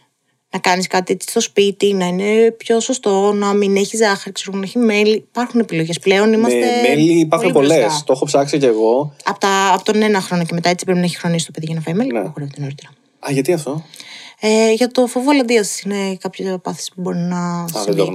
Ας πούμε, πολύ γενικά μια mm. τύπου αλλεργία ξέρω, mm. μπορεί να παρουσιάσει το παιδί. Πριν το χρόνο απαγορεύεται. Λοιπόν, θα σου πω ένα αστείο περιστατικό τώρα που μου είχε πει. Ε, κοπέλα, γνωστή μου. Λοιπόν, οι γονείς της τι είχαν κάνει το εξής τέχνασμα. Δεν είχε, δοκιμα... είχε φτάσει σε μεγάλη προχωρημένη ηλικία. Προχωρημένη λιγότερο εγώ τύπου δέκα, δώδεκα, δεκατέσσερα ξέρω εγώ, ας πούμε. Δεν θυμάμαι ακριβώς τώρα την ηλικία. Και δεν είχε γευτεί ποτέ παγωτό. Γιατί οι γονείς της όταν ζητούσαν παγωτό, της δίνανε πάντα γιαούρτι ή γιαούρτι με κάτι άλλο και της λέγανε αυτό είναι παγωτό. Και αυτή το έτρωγε γιατί δεν ήξερε. Οπότε της άρεσε. Είχε ικανοποιηθεί με αυτό. Και ανάγκη της για παγωτό. Αγαπά. Τι λες γι' αυτό? Είναι, είναι θεμιτό να γίνει αυτό. Να ξεγελάσεις με ένα κάποια τρίκ τα παιδιά σου ή λες ότι τελικά αυτό μπορεί να γυρίσει μπούμεραν κάποια φορά σαν αντίδραση? Κοίτα να δεις τώρα πια. Δεν ξέρω πριν πόσα χρόνια μπορεί να γίνει αυτό. Εντάξει, ναι, πριν ναι, κάποια ναι. χρόνια mm. ίσως. Τώρα με τόση πληροφορία, ναι, με ναι, τόσο ναι. ίντερνετ, με τόση τηλεόραση είναι λίγο αδύνατο. Mm. Νομίζω ότι τα παιδιά κινούνται γνωρίζοντας τι είναι τα γλυκά, ξέρω και ναι, ναι. δεν ξέρω. Απλά το καλύτερο σε αυτή την περίπτωση είναι στο οικογενειακό τραπέζι που ανέφερα και νωρίτερα. Αν κάτι δεν υπάρχει στο σπίτι και δεν συνηθίζουν να το τρώνε και οι γονείς, δεν θα το ζητήσουν τόσο συχνά τα παιδιά. Mm. Ε, οπότε θα πρέπει εμείς ως γονείς να προσέχουμε τι τρώμε, ώστε αντίστοιχα και τα παιδιά μας να τρώνε καλύτερα. Mm. Είναι καλό να περνάνε αρκετές ώρες και να πεινάμε, είναι κακό αυτό τελικά? Όχι. Όχι. Για μένα, κακό. Κακό. Κακό. Θέλουμε. Είμαι πολύ υπέρ των τριωρών γευμάτων, δηλαδή αν τρεις ώρες να τρώω κάτι, να δίνω και την ενέργεια. Αλλιώς δουλεύω, αλλιώς λειτουργεί ο εγκεφαλός μου όταν δεν γουργουρίζει το στομάχι μου. Και αλλιώς δουλεύει όταν γουργουρίζει. Βέβαια, εδώ θα μου πούν πολλοί, και όπως το συζητάω πάρα mm. πολύ, ότι ναι, αλλά εγώ δεν πεινάω στις τρεις ώρες, mm. ας πούμε. Έχεις μάθει, έχεις εκπαιδεύσει τον οργανισμό σου να μην πεινάει. Έχεις εκπαιδεύσει τον οργανισμό σου να μην ζητήσει νερό. Οπότε ε, θα πρέπει να μάθουμε λίγο να γυρίσουμε πίσω τα ρολόγια μας και να ξαναεκπαιδεύσουμε σε αυτό το κομμάτι mm. το σώμα μας, ώστε να... και από μόνο του θα οδηγήσει. Δηλαδή αν μάθουμε να ακούμε το σώμα μας, σε πολλά πράγματα βοηθάει. Θα σου πω με τι αφορμή το ρωτά αυτό. Ε, σου, σου έκανα πριν μια έτσι νήξη για την διαλυματική, όπου mm-hmm. υπάρχουν πολλές, όπως είπα, πολλών μορφών διαλυματικές. Mm-hmm. Ε, άλλοι είναι, όπως είπα, να παίρνεις όλες τις θερμίδες οκτώ ώρες. Mm-hmm. Άλλοι είναι να κάνεις skip κάποια γεύματα, έτσι σποραδικά. Άλλοι είναι με τις μέρες. Δηλαδή μία μέρα το ε, πέντε, ε, δύο, να το κάνεις. Μπράβο, μπράβο.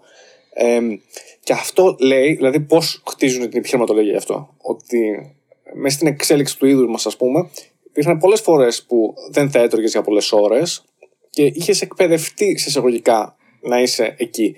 Και όταν τώρα τρως συχνά, ε, για κάποιο λόγο δεν το λειτουργεί σωστά ή ο μεταβολισμός δεν έχω καταλάβει ακριβώς ποιο είναι το, το σωστό, η επιχειρηματολογία, ας πούμε, για αυτό. Αλλά ότι, ότι έρχεται από. Γι' αυτό λένε και παλαιό, όχι παλαιό, αυτή είναι λάθος, συγγνώμη, αυτή είναι άλλη. Γι' αυτό και το ξεκινάνε αυτή τη λιματική, ότι είναι OK, ότι μαθαίνει το οργανισμό σου να είναι έτσι. Και να τρώει σε συγκεκριμένες στιγμές και μετά να είναι, να είναι αλλιώς. Αυτό. Ε, εσύ είπες είσαι κατά σε αυτό. Όχι, δεν όχι. είμαι κατά. Mm. Ε, τη διαλυματική μπορείς να τη χρησιμοποιήσεις όχι σε όλες τις περιπτώσεις. Mm. Ε, αυτό που λες εσύ στηρίζεται στο θέμα της αυτοφαγίας. Mm. Να, ε, να αρχίζει το σώμα να, να διώχνει, ας πούμε, τα νεκρά κύτταρα και να παράγει καινούργια. Mm. Κάπως έτσι, κάπου mm. εκεί έχει βασιστεί mm. το όλο θέμα της διαλυματικής. Απλά ότι δεν μπορεί να χρησιμοποιηθεί σε όλες τις περιπτώσεις. Επίσης, ε, είμαι, ε, δεν θα χρησιμοποιήσω ποτέ ή δεν θα σύστηνα ποτέ mm. το πέντε δύο, έτσι. Mm. Πέντε μέρες τρως, δύο μέρες νηστείας, σε καμία περίπτωση. Ε, το θεωρώ ακραίο, το θεωρώ υπερβολή. Είναι, είναι, είναι. είναι. Το δεκαέξι οκτώ μπορεί να εφαρμοστεί mm. και χρειάζεται κάποιες φορές να, να το χρησιμοποιήσουμε. Είναι ένα εργαλείο στη δουλειά μας. Οι μελέτες όμως δεν έχουν δείξει ξεκάθαρα, δηλαδή αυτό το επιχείρημα mm. όσων υποστηρίζουν και προωθούν την διαλυματική, ε, δεν έχει αποδειχθεί ξεκάθαρα στις μελέτες. Είναι κάπου πενήντα πενήντα. Mm. Οπότε μέχρι να αποδειχθεί ξεκάθαρα ότι ναι βοηθά ή όχι δεν βοηθά, τότε θα σου πω ότι και εμείς είμαστε πενήντα πενήντα και το χρησιμοποιούμε όταν χρειάζεται και αν χρειάζεται. Δηλαδή mm. σε, σε συγκεκριμένες περιπτώσεις όπου θα μπορεί να ταιριάξει, όπου θα δούμε ότι μπορεί να βοηθήσει. Έχω δει και πιο extreme, σου είχα πει και στο τηλέφωνο, είχα δει και πιο extreme παραδείγματα τώρα τελευταία. Άτομα τα οποία είχαν συγκεκριμένα τύπου προβλήματα, ε, δεν θα πω τώρα, δεν χρειάζεται να τα προωθήσω ακριβώς, αλλά συγκεκριμένα τύπου προβλήματα υγείας και είχαν με, με πολλές τροφές είχαν θέμα. Αρχίσαν να τις βγάζαν σιγά σιγά σιγά σιγά σχεδόν όλες. Και έχουν καταλήξει σε τύπου διατροφές που τρώνε αυστηρά και μόνο οτιδήποτε είναι παράγωγο του κρέατος ή αυγά ή τέτοια πράγματα. Και το λένε, ας πούμε, πιο πολύ lion diet, δηλαδή του λιονταριού, ας πούμε. Έτσι. Πολύ extreme, πάρα πολύ extreme. Και, και για κάποιους λένε, ας πούμε, εμπειρικά, φυσικά δεν υπάρχει καθόλου έρευνα που να το στηρίζει αυτό, να το τονίσω. Απλώς πολλοί λένε, αυτοί που το έχουν δοκιμάσει και είχαν αυτά του τύπου τα προβλήματα, εμπειρικά λένε ότι για εμάς λειτουργεί. Ε, τώρα αυτό, έτσι, αυτές οι extreme περιπτώσεις είναι και αυτές, ας πούμε, μέσα, δηλαδή κομμάτι της υπολογής ή απλά είναι τόσο πολλές εξαιρέσεις που λες, οκ, okay, δεν έχει νόημα να το συζητήσουμε. Όχι, είναι πάρα πολύ mm. συγκεκριμένες παθολογικές καταστάσεις mm. που σε αναγκάζουν να περιορίσεις τα υπόλοιπα. Και πάλι βρίσκεις λύσεις ώστε να έχεις mm. το χύψη λαχανικό που μπορεί να μην, πειρα... να μην επηρεάζει. Mm. Δηλαδή θα βρεις λύση με συζήτηση. Δεν είμαστε σαρκοφάγα. Mm. Ας ξεκινήσουμε από αυτό. Έτσι. Δεν μπορείς να τρέφεσαι μια ζωή μόνο με πρωτεΐνη και να είσαι καλά. Mm. Κάποια στιγμή, αν όχι άμεσα, κάποια στιγμή αργότερα, θα εμφανίσεις προβλήματα. Εξάλλου, ε, να σου το πω και ε, έχουν αποδειχθεί, έχουν γίνει μελέτες που έχουν δείξει ότι ένα πολύ μεγάλο ποσοστό καρκίνων του παγκρέα, του, του εντέρου, οφείλεται στην υπερβολική κατανάλωση κόκκινου κρέατος. Οκ. Okay. Δηλαδή, ε, μελέτες έχουν okay. δείξει το, αντί... mm. το τελείως αντίθετο. Κατάλαβα, ότι κατάλαβα. Όσο περισσότερο καταναλώνω κρέας, τόσο περισσότερα προβλήματα έχω. Το, με τα λαχανικά και με τα φρούτα mm. δεν έχει, έχουμε δει κάτι άλλο, κάτι αντίστοιχο. Εντάξει, ίσως με τον απλό υδατάνθρακα. Mm.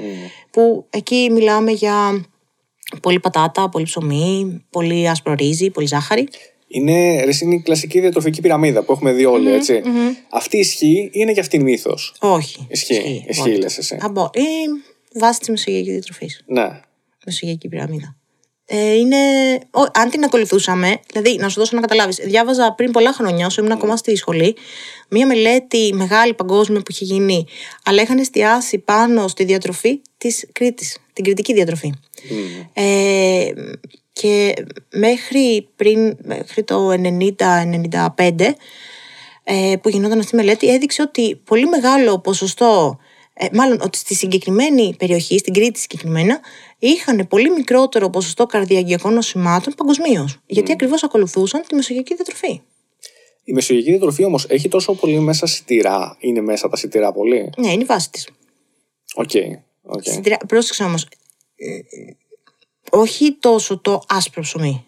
Όχι, δεν είναι μόνο τα σιτηρά αυτά καθ' αυτά. Είναι τα δημητριακά, είναι τα όσπρια, δηλαδή το ρύζι, το καστανό, ε, τα ολικίστα μακαρόνια, mm. το ολικίστο ψωμί, το πολύσπορο, ε, το χαρούπι, εξαιρετική επιλογή. Ε, Έχει πράγματα. Έτσι. Δεν είναι μόνο που έχουμε, γιατί έχουμε κολλήσει λίγο. Mm. Νομίζουμε ότι η υδατανθρακά σημαίνει μόνο ψωμί, μακαρόνια, ρύζι. Μπράβο, μπράβο, ναι. Έχει πάρα πολύ μεγάλη γκάμα εκεί. Mm. Οπότε, αν... το πρόβλημα όμως είναι ότι λείπουν και τα υπόλοιπα. Δηλαδή, μπορεί να έχουμε κρατήσει το ψωμί και το ρύζι και την πατάτα και να έχουμε βγάλει τα όσπρια. Για παράδειγμα. Μπράβο. Να έχουμε βγάλει τα καλά δημητριακά, ας πούμε, mm. που είναι ολικής. Και να σου πω τώρα, εντάξει, τώρα επίσης παίζουν πάρα πολύ της μόδας κάτι superfoods που ακούς. Goji berry, νιόκι, όχι νιόκι, πώς το είπε, goji berry, πώς είναι τα άλλα, θύμισε μου κοινόα, ε, λιναρόσπορος, παίζουν πολύ αυτά. Mm-hmm. Αυτά πόσο καλά είναι στη διατροφή μας να τα έχουμε, αρκετά. Να τα εισάγουμε. Ενώ τι δίνουν που δεν δίνουν τα υπόλοιπα, οι υπόλοιπες αντίστοιχες. Σου, σου δίνουν κάποιες πολύ συγκεκριμένες ενώσεις, σου δίνουν κάποιες βιταμίνες ή συνδυασμούς βιταμινών. Mm. Ε, το καθένα έχει τα δικά του. Mm. Η κοινόα. Όλα αυτά, ναι, είναι superfoods, αλλά θα έλεγα ότι τα είχαμε στη διατροφή μας. Απλά στην πορεία τα χάσαμε και τώρα προσπαθούμε να τα ξαναφέρουμε. Okay. Πιο παλιά υπήρχαν. Κατάλαβες, δεν είναι, η κοινόα δεν είναι κάτι τόσο καινούριο. Είναι κάτι αντίστοιχο το, του ρυζιού του δικού μας. Είναι ίσως καινούριο για εμάς. Για άλλες ε, χώρες είναι κάτι πολύ συνήθως, όπως είναι το ρύζι, ας πούμε. Ε, το οποίο έχει χαμηλότερο γλυκαιμικό δείκτη, έχει περισσότερη φυτική ίνα σχετικά mm. με το ρύζι. Έχει θετικά. Το καθένα έχει τα δικά του θετικά. Όλα αυτά όμως, το βασικό τους, ένα από τα βασικά τους θετικά είναι ότι είναι, ε, ε, είναι πολύ πλούσια σε φυτικές ίνες. Πολύ σημαντικό αυτό. Οι φυτικές ίνες, δηλαδή αυτό που περιέχεται σε μεγάλη ε, ποσότητα, σε φρούτα και λαχανικά, ξαναλέω. Mm. Ε, κάποια στιγμή θα νομίζω ότι το κόψουμε το πόσες φορές θα έχω πει. Ε, είναι αυτό που βοηθά στην καλύτερη λειτουργία του γαστροεντερικού συστήματος, τον mm. αχορταίνο. Γενικότερα είναι, ε, ε, βοηθά στο να δουλέψει σωστά το σώμα μας. Κατάλαβα. Αυτοί που έχουν όμως, πες ότι υπάρχουν πολλοί τώρα που έχουν ευαισθησία σε φυτικές ίνες, τι μπορούν να κάνουν, με τι μπορούν να το αντικαταστήσουν? Είναι αναλόγως με στην, ε, στους ανθρώπους που έχουν ένα ευαισθητοέτερο, εκεί πάλι έχουμε φυτικές ίνες, έχουμε διαφορετικό τύπο mm. φυτικών ινών. Δεν απαγορεύονται όλα τα τρόφιμα και δεν απαγορεύονται και μόνιμα. Υπάρχει μια συγκεκριμένη δίαιτα, η οποία λέγεται δίαιτα FODMAPs, και την οποία την ακολουθούμε ώστε να υποχωρήσουν τα συμπτώματα, και από εκεί και πέρα μετά κινούμαστε έτσι ώστε να δούμε τι πειράζει τον κάθε άνθρωπο. Και εδώ πολύ εξατομίκευση. Κατάλαβα. Παίζει πολύ αυτό, όπως είπες. Δηλαδή, ε, βλέπεις, αρχίζεις και απομονώνεις τροφές για να δεις τι είναι αυτό που σε ενοχλεί τελικά και μετά κρατάς τις υπόλοιπες. Ναι, κάπως mm. έτσι. Γιατί υπάρχουν, υπάρχει μια. Για τον κάθε άνθρωπο, έχω δει μάλλον ανθρώπους mm. που έχουν την ίδια πάθηση, έχουν σύνδρομο ευαισθητοετέρου και τον έναν τον ενοχλεί το λάχανο, ας πούμε, και τον άλλον δεν τον ενοχλεί, που το λάχανο είναι μια τροφή που γενικά πολλούς ανθρώπους τους πέφτει βαριά. Mm. Ε, και έχω δει να πειράζει κάτι πολύ πιο ελαφρύ, με το κολοκυθάκι, mm. που δεν πειράζει σχεδόν κανέναν. Είναι αναλόγως. Mm. Είναι πολλά που παίζουν αναλόγως. Ένα άλλο που έχω ακούσει έτσι διαχωρισμός για τα λαχανικά είναι ότι πιο καλά είναι αυτά που φυτρώνουν πάνω από τη γη και να αποφεύγουμε αυτά που φυτρώνουν από τη γη και κάτω. Δηλαδή, παράδειγμα, να αποφεύγουν, ας πούμε, πάλι σε τύπου, το είχαν δημιουργήσει σε διαίτες τύπου πάλαιο και εκείνο που λέγαμε πριν. Δηλαδή, κρεμμύδια ή, ή σκόρδα ή οτιδήποτε τέλος πάντων, ή καρότα, οτιδήποτε δηλαδή φυτρώνει και είναι στο χώμα, να αποφεύγεται. Το έχεις ακούσει κάτι τέτοιο? Και ισχύει, είναι μύθος κι αυτό? Όχι, να σου πω, δεν το έχω ακούσει. Δεν έχεις ακούσει. Ε, και μου φαίνεται και. Δεν ξέρω πώς έχει να κάνει με τα, με τα λιπάσματα πάλι. Δεν, δεν ξέρω, μου φαίνεται πολύ περίεργο. Δεν. Ε... Όχι. Όχι. Ειδικά εσύ το δεν σκόρδα, ας πούμε, είναι πολύ πλούσιος σαν εξειδωτικά. Για ποιο λόγο να το πω? Ή το καρότο ή οτιδήποτε άλλο. Ναι. Όχι, έτσι. Όχι. Ή το παντζάρι που επίσης είναι, ας πούμε. Εξαιρετικό το παντζάρι. Εξαιρετικό. Είναι εξαιρετική πηγή αντιοξειδωτικών. Πάλι mm. πάρα πολλές βιταμίνες. Όχι. Όχι. Είναι... Το κρατάμε το παντζάρι. Το βάλω στα, στα καλά. Γενικότερα από ό,τι καταλαβαίνεις, όλα τα κρατάμε. Δεν υπάρχει λαχανικό ή φρούτο ή οτιδήποτε που θα έλεγες. Ξέρεις, λίγο να το έχουμε λίγο πιο έτσι, να του βάλουμε ένα μικρό θαυμαστικό ή κάτι. Τίποτα. Δεν μου έρχεται. Όχι, ε. όχι, όχι, δεν νομίζω ότι υπάρχει κάτι. Τουλάχιστον αυτά που είναι γνωστά σε εμάς. Δεν λέω τώρα κανένα μάγκο, κανένα. Όχι, και αυτά ξέρεις, έχουν τα δικά τους. Έχουν, ε... Όλα, όλα mm. έχουν. Δεν θα σου πω. Ε, δεν νομίζω ότι μπορώ να βρω κάποιο φρούτο ή κάποιο λαχανικό μου να σου πω ναι, όχι αυτό, άστο. Εντάξει, ίσως η πατάτα. Μόνο αυτό. Αλλά και πάλι έχει τα δικά της. Δεν θα έλεγα κάτι το οποίο φυτρώνει mm. ότι είναι κακό να το καταναλώνουμε. Mm. Από αυτά που μπορούμε να καταναλώσουμε, έτσι, όχι τα δηλητήρια. Κάνα δηλητήρια δερμανιτάρια, ας πούμε, και τα περίεργα. Από αυτά που τρώγονται, όχι τα άλλα. Ναι. Ξέρεις, είναι. Ξανά, ε, εγώ συμφωνώ απόλυτα μαζί σου και προσωπικά μου άρεσε πολύ. Θέλω να έχω λίγες τροφές στην διατροφή μου. Μου άρεσε και τις απολαμβάνω κιόλας πολλές φορές. Γιατί mm-hmm. μπορώ να ανακαλύπτω και κάποιες που δεν τις είχα ψάξει πολύ, όπως πες το παντζάρι, και να το βάλω σιγά σιγά, να το δοκιμάσω και να δω. Α, μου αρέσει, μου ταιριάζει τη γεύση, να το ξαναδοκιμάσω. Σε σούπες, ας πούμε, πολύ ωραία mm-hmm. μπορεί να γίνει. Τώρα, τι ήθελα να πω. Υπήρχε εξελικτικά όμως εμείς τώρα, έτσι, σαν, σαν είδος. Mm-hmm. Δεν έχουμε. Ε, Πόσο γνώριμα μας είναι όλα αυτά όσπρια τα σίδερα, δεν, δεν ήρθαν πολύ πιο μετά στη διατροφή μας. Γιατί όταν αρχίσαμε να καλλιεργούμε τη γη, mm-hmm. ήρθε πολύ πιο μετά σαν εξελικτικό στάδιο. Αυτή είναι και η όλη, ας πούμε, η λογική του αποφεύγου, ξέρεις, τέτοιου τύπου φυτικές τροφές ή που υπάρχουν τέτοιου τύπου trends που βγαίνουν μία στο τόσο. Δηλαδή αυτό παίζει καθόλου ή όχι? Πρώτα τρεφόμασταν mm. με σπόρους και με λαχανικά και φρούτα. Ε, όχι ακριβώς. Όταν... Ναι, θα σου πω. Αυτά ήταν πολύ πιο σπάνια να τα πούμε. Ήμασταν, να πούμε, hunters gatherers, δηλαδή κυνηγοί και μαζεύαμε ό,τι υπήρχαν. Πολύ μετά άρχισαμε να καλλιεργούμε τη γη. Από όταν αρχίσαμε να καλλιεργούμε τη γη. Όχι, εγώ σου λέω για από πριν, ότι βρίσκαμε. Ναι, ακριβώς. Ότι όσο επιτοπλίστων ήταν φρούτα, λαχανικά και κρέας όποτε. Εντάξει, ναι, αλλά ήταν, νομίζω ότι η βασική. Τέλος πάντων, σε αυτό μπορώ να κάνω και λάθος. Ε, είχα την εντύπωση ότι από τις βασικές πηγές αυτοενέργειας ήταν τότε τα, το κρέας, δηλαδή αυτό που κυνηγούσαν. Όχι, χόμος άπιενς, δεν, χόμος, δεν, χόμος, δεν, δεν ορκίζομαι, να σου πω την αλήθεια, mm.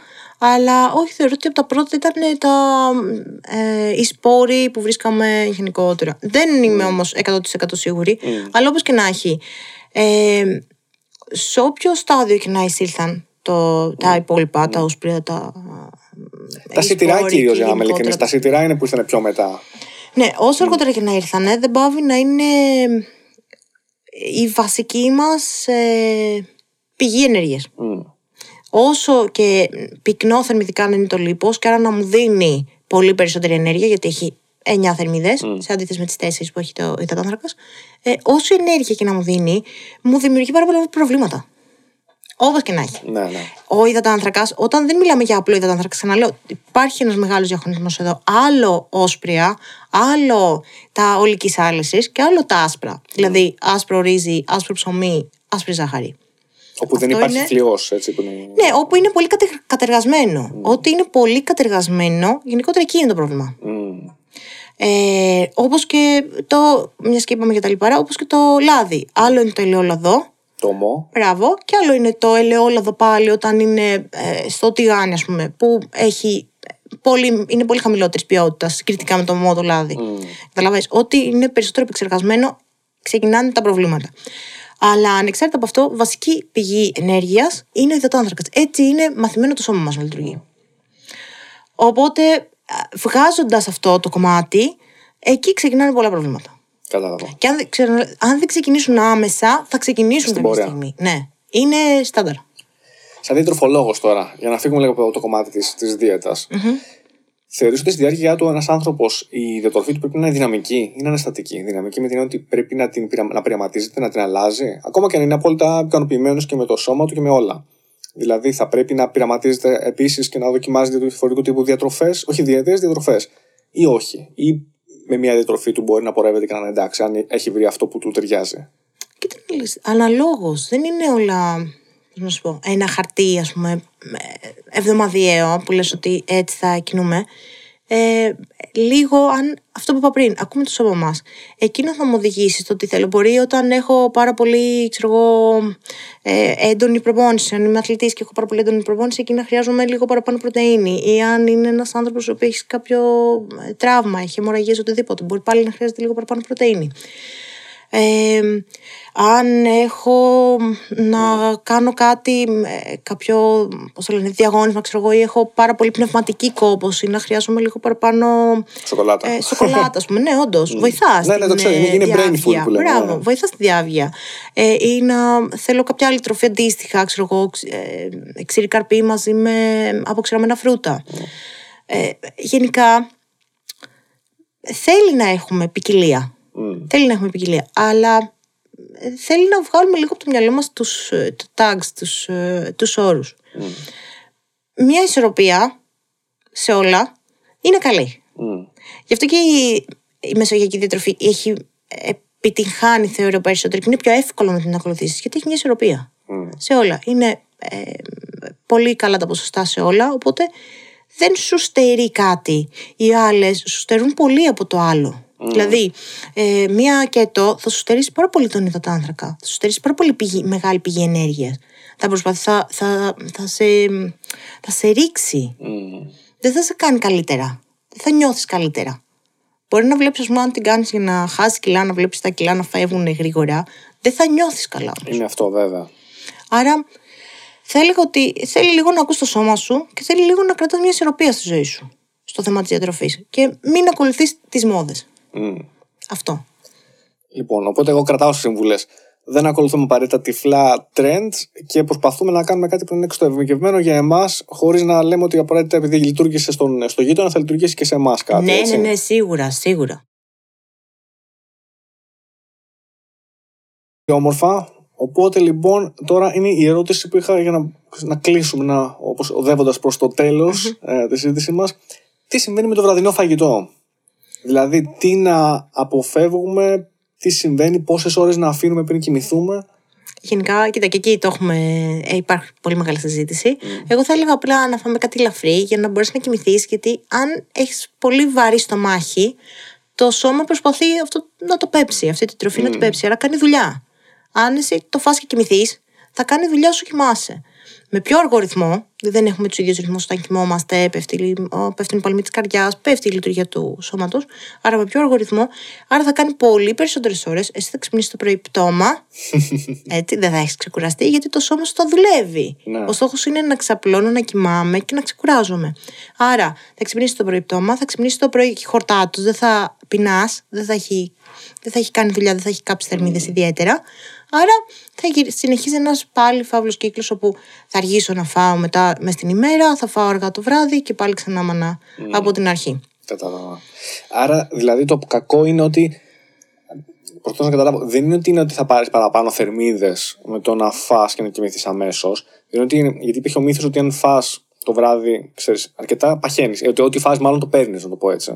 Κοίτα, ε, ε, ε, έτσι και έτσι. Okay. Δηλαδή έχει μια δόση αλήθειας, γιατί πολύ λιγότερη κίνηση έχει το βράδυ, άρα θα κάψεις πολύ λιγότερες θερμίδες από ότι θα κάψεις όλη την ημέρα. Mm. Άρα γι' αυτό λέμε ότι πρέπει το βράδυ να τρώμε λίγο πιο ελαφριά mm. και όχι πάρα πολύ κοντά να φάω και να κοιμηθώ. Yeah, βέβαια, αν θα φάω ένα γιαουρτί το βράδυ και κοιμηθώ, δεν, δεν, έγινε, δεν, δεν έγινε και κάτι, κάτι. τρομερό. Έτσι, αν θα φάω όμως δύο σουβλάκια και κοιμηθώ, εκεί έχω σίγουρα θα κουραστώ, δηλαδή ισχύει αυτό που είπα πριν.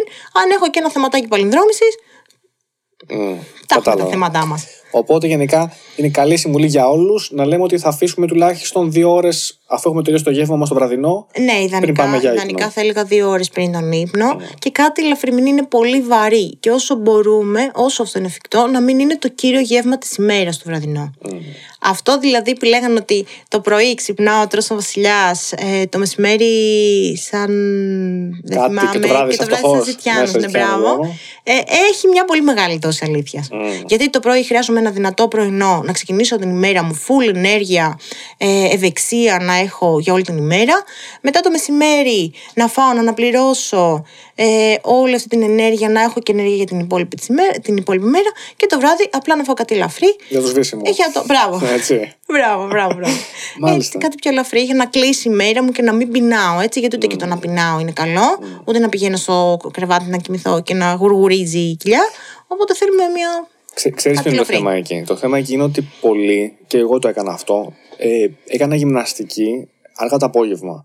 Οπότε για μένα το βραδινό ήταν το, το γεύμα που θα έπαιρνα μετά τη γυμναστική. Οπότε ήθελα να είναι κάτι λίγο, όχι απαραίτητα πολύ παραπανίσιο, αλλά να είναι πλούσιο, ρε παιδί μου, σε πρωτεΐνη, να, να είναι ένα ολοκληρωμένο γεύμα, να μην είναι λίγο. Εκεί τι γίνεται, είναι κακό αυτό? Ε, αν έχουμε κάνει πολλή γυμναστική και χρειάζομαστε να αναπληρώσουμε τις αποθήκες, όχι, δεν είναι απαραίτητα κακό. Mm. Δηλαδή, εκεί, αλλά και πάλι δεν θέλω να φάω και να κοιμηθώ. Ναι, ναι, φροντίζοντας πάλι ότι... δεν είναι, πάλι δεν θα κάνει σωστά τη δουλειά του. Mm. Ότι το δύο ώρο πρέπει να το κρατάμε. Πάντα. Αλλά mm. αναλόγως στην περίπτωση, πάμε και το πόσο μεγάλο ή μικρό θα είναι το γεύμα. Έτσι. Mm. Το γιαούρτι δεν σημαίνει ότι δεν και καλά όλοι πρέπει να τρώμε γιαούρτι το βράδυ. Σε καμία περίπτωση. Απλά ανέφερα ένα, ναι, ένα, ένα, μπράβο, ένα απλό mm. γεύμα. Μπορεί να είναι μια σαλάτα με κάτι, mm. ξέρω, με κοτόπουλο, με ψάρι, με οτιδήποτε. Mm. Ε, που να έχει μέσα και λίγα παξιμάδια χαρουπιού, ας πούμε. Mm. Εξαιρετική πηγή φυτικής ίνας. Ε, μπορεί να έχει ποικιλία. Δεν χρειάζεται να είναι τι και καλά κάτι πολύ μικρό, αυτό που έχουμε συνηθίσει. Άντε ένα γιαουρτί, δύο φρούτα ή ένα τοστ και τέτοια. Μπορούν να υπάρχουν πολλά πράγματα. Τέλος, τι έχεις να πεις σε αυτούς που λένε ότι προσπάθησα να ακολουθήσω μια δίαιτα, αλλά δεν χόρτανα με μια δίαιτα, οπότε έτρωγα δύο-τρεις. Δηλαδή, τι θέλω να πω, όταν δεν χορταίνεις τελικά με μια διατροφή που ακολουθείς, τι κάνεις? Ε, σίγουρα, αν είναι διατροφή από διατροφολόγο, από διατροφολόγο. Μπράβο, ε, το συζητάς με τον διατροφολόγο σου και του εξηγείς πώς μπορείς να κάνεις, τι μπορείς να κάνεις και θα σου βρει τη λύση σίγουρα. Δηλαδή mm. θα, θα προσπαθήσει να σε βοηθήσει. Έτσι κι αλλιώς και αυτό το κάνουμε. Όταν πεινάς, να προσπαθήσω να σου βρω μια λύση. Βέβαια, σε συνεργασία. Έτσι. Mm. Είναι μια σχέση συνεργασίας. Πάντα. Εντάξει, okay, το καταλαβαίνω αυτό. Όπως ο ψυχολόγος σου, έτσι είναι και ο διατροφολόγος σου, είναι εκεί για να σε βοηθήσει. Mm.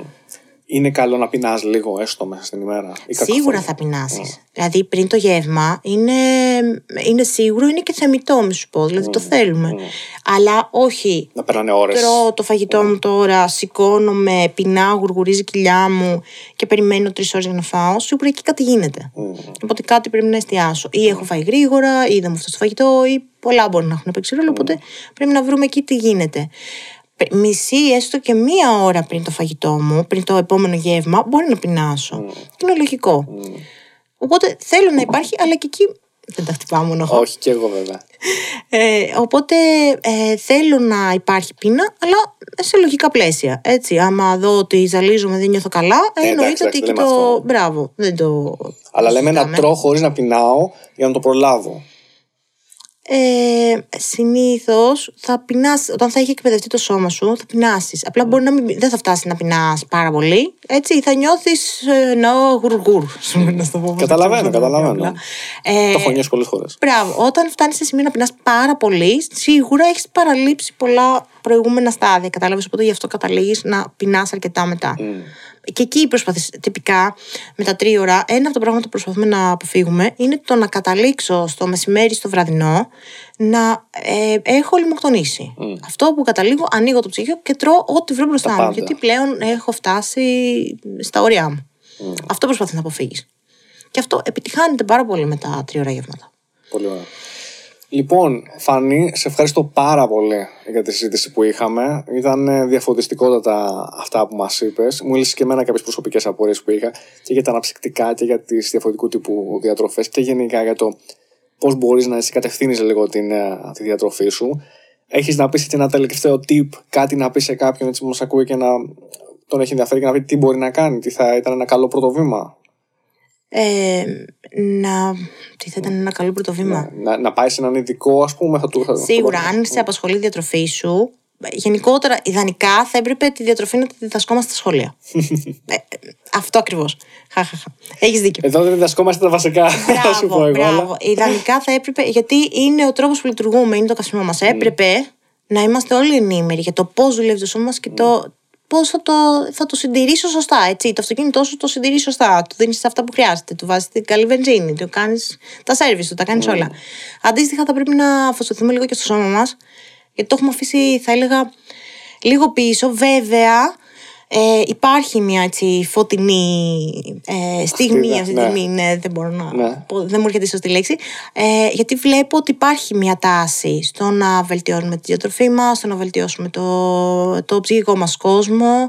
Ε, αλλάζουν λίγο τα πράγματα. Να έχουμε έναν λίγο πιο ενεργό ρόλο, αν θέλεις, δηλαδή, στην κατάσταση της υγείας μας και της διατροφής μας. Ναι, ναι, ναι. Αλλάζουν λίγο τα πράγματα και είναι κάτι πάρα πολύ θετικό, γιατί πριν πέντε χρόνια δεν ήταν έτσι. Όσο περνάνε τα χρόνια βλέπω ότι υπάρχει μια τάση να ασχολούμαι περισσότερο με το σώμα μου, να ασχολούμαι περισσότερο με τη διατροφή μου, με την ψυχολογία μου, ε, να ξεπερνιόνται κάποια ταμπού που, που υπήρχαν, υπήρχαν πάρα yeah. πολύ έντονα. Οπότε είναι θετικό αυτό. Να μην φοβόμαστε, να μην το σκεφτόμαστε, να απευθυνθούμε σε έναν διατροφολόγο, σε έναν πτυχιούχο διατροφολόγο, ε, ώστε να μας λύσει τις απορίες μας, να μας βοηθήσει λίγο στο πώς να τρώω σωστά, πώς να βοηθήσω τα παιδιά μου να φάνε σωστά. Και γενικότερα πώς θα τρέφομαστε καλά και σύμφωνα με τις ανάγκες μας. Πολύ όμορφα. Φανή, σε ευχαριστώ πάλι πάρα πολύ που ήσουν εδώ και μας μίλησες για όλα αυτά. Εγώ ευχαριστώ, Γιώργο, για την ναι. πρόσκληση. Χάρηκα πάρα πολύ. Ήταν μια πολύ ευχάριστη κουβέντα και παρόλο που είχα πάρα πολύ άγχος, όλα πήγαν καλά. Ναι. Και να δείτε και το προσωπικό κανάλι της Φανής στο YouTube που έχει εκεί και άλλα tips για όποιον τον ενδιαφέρουν περισσότερα. Αρκετά και πιστεύω ότι θα καταφέρουμε να ανεβάζουμε και πιο συχνά. Θα τα πάρεις τώρα τα πάνω σου. Ήταν να μην πάρεις το κολλάι. Ήταν, ήταν. Έτσι. Δεν ξέρω τι λοιπόν. Καλά. Ήταν η Φανή, ήμουνα ο Γιώργος Ζαχαρόπουλος. Σας ευχαριστούμε πάρα πολύ. Σας ευχαριστώ. Over and out.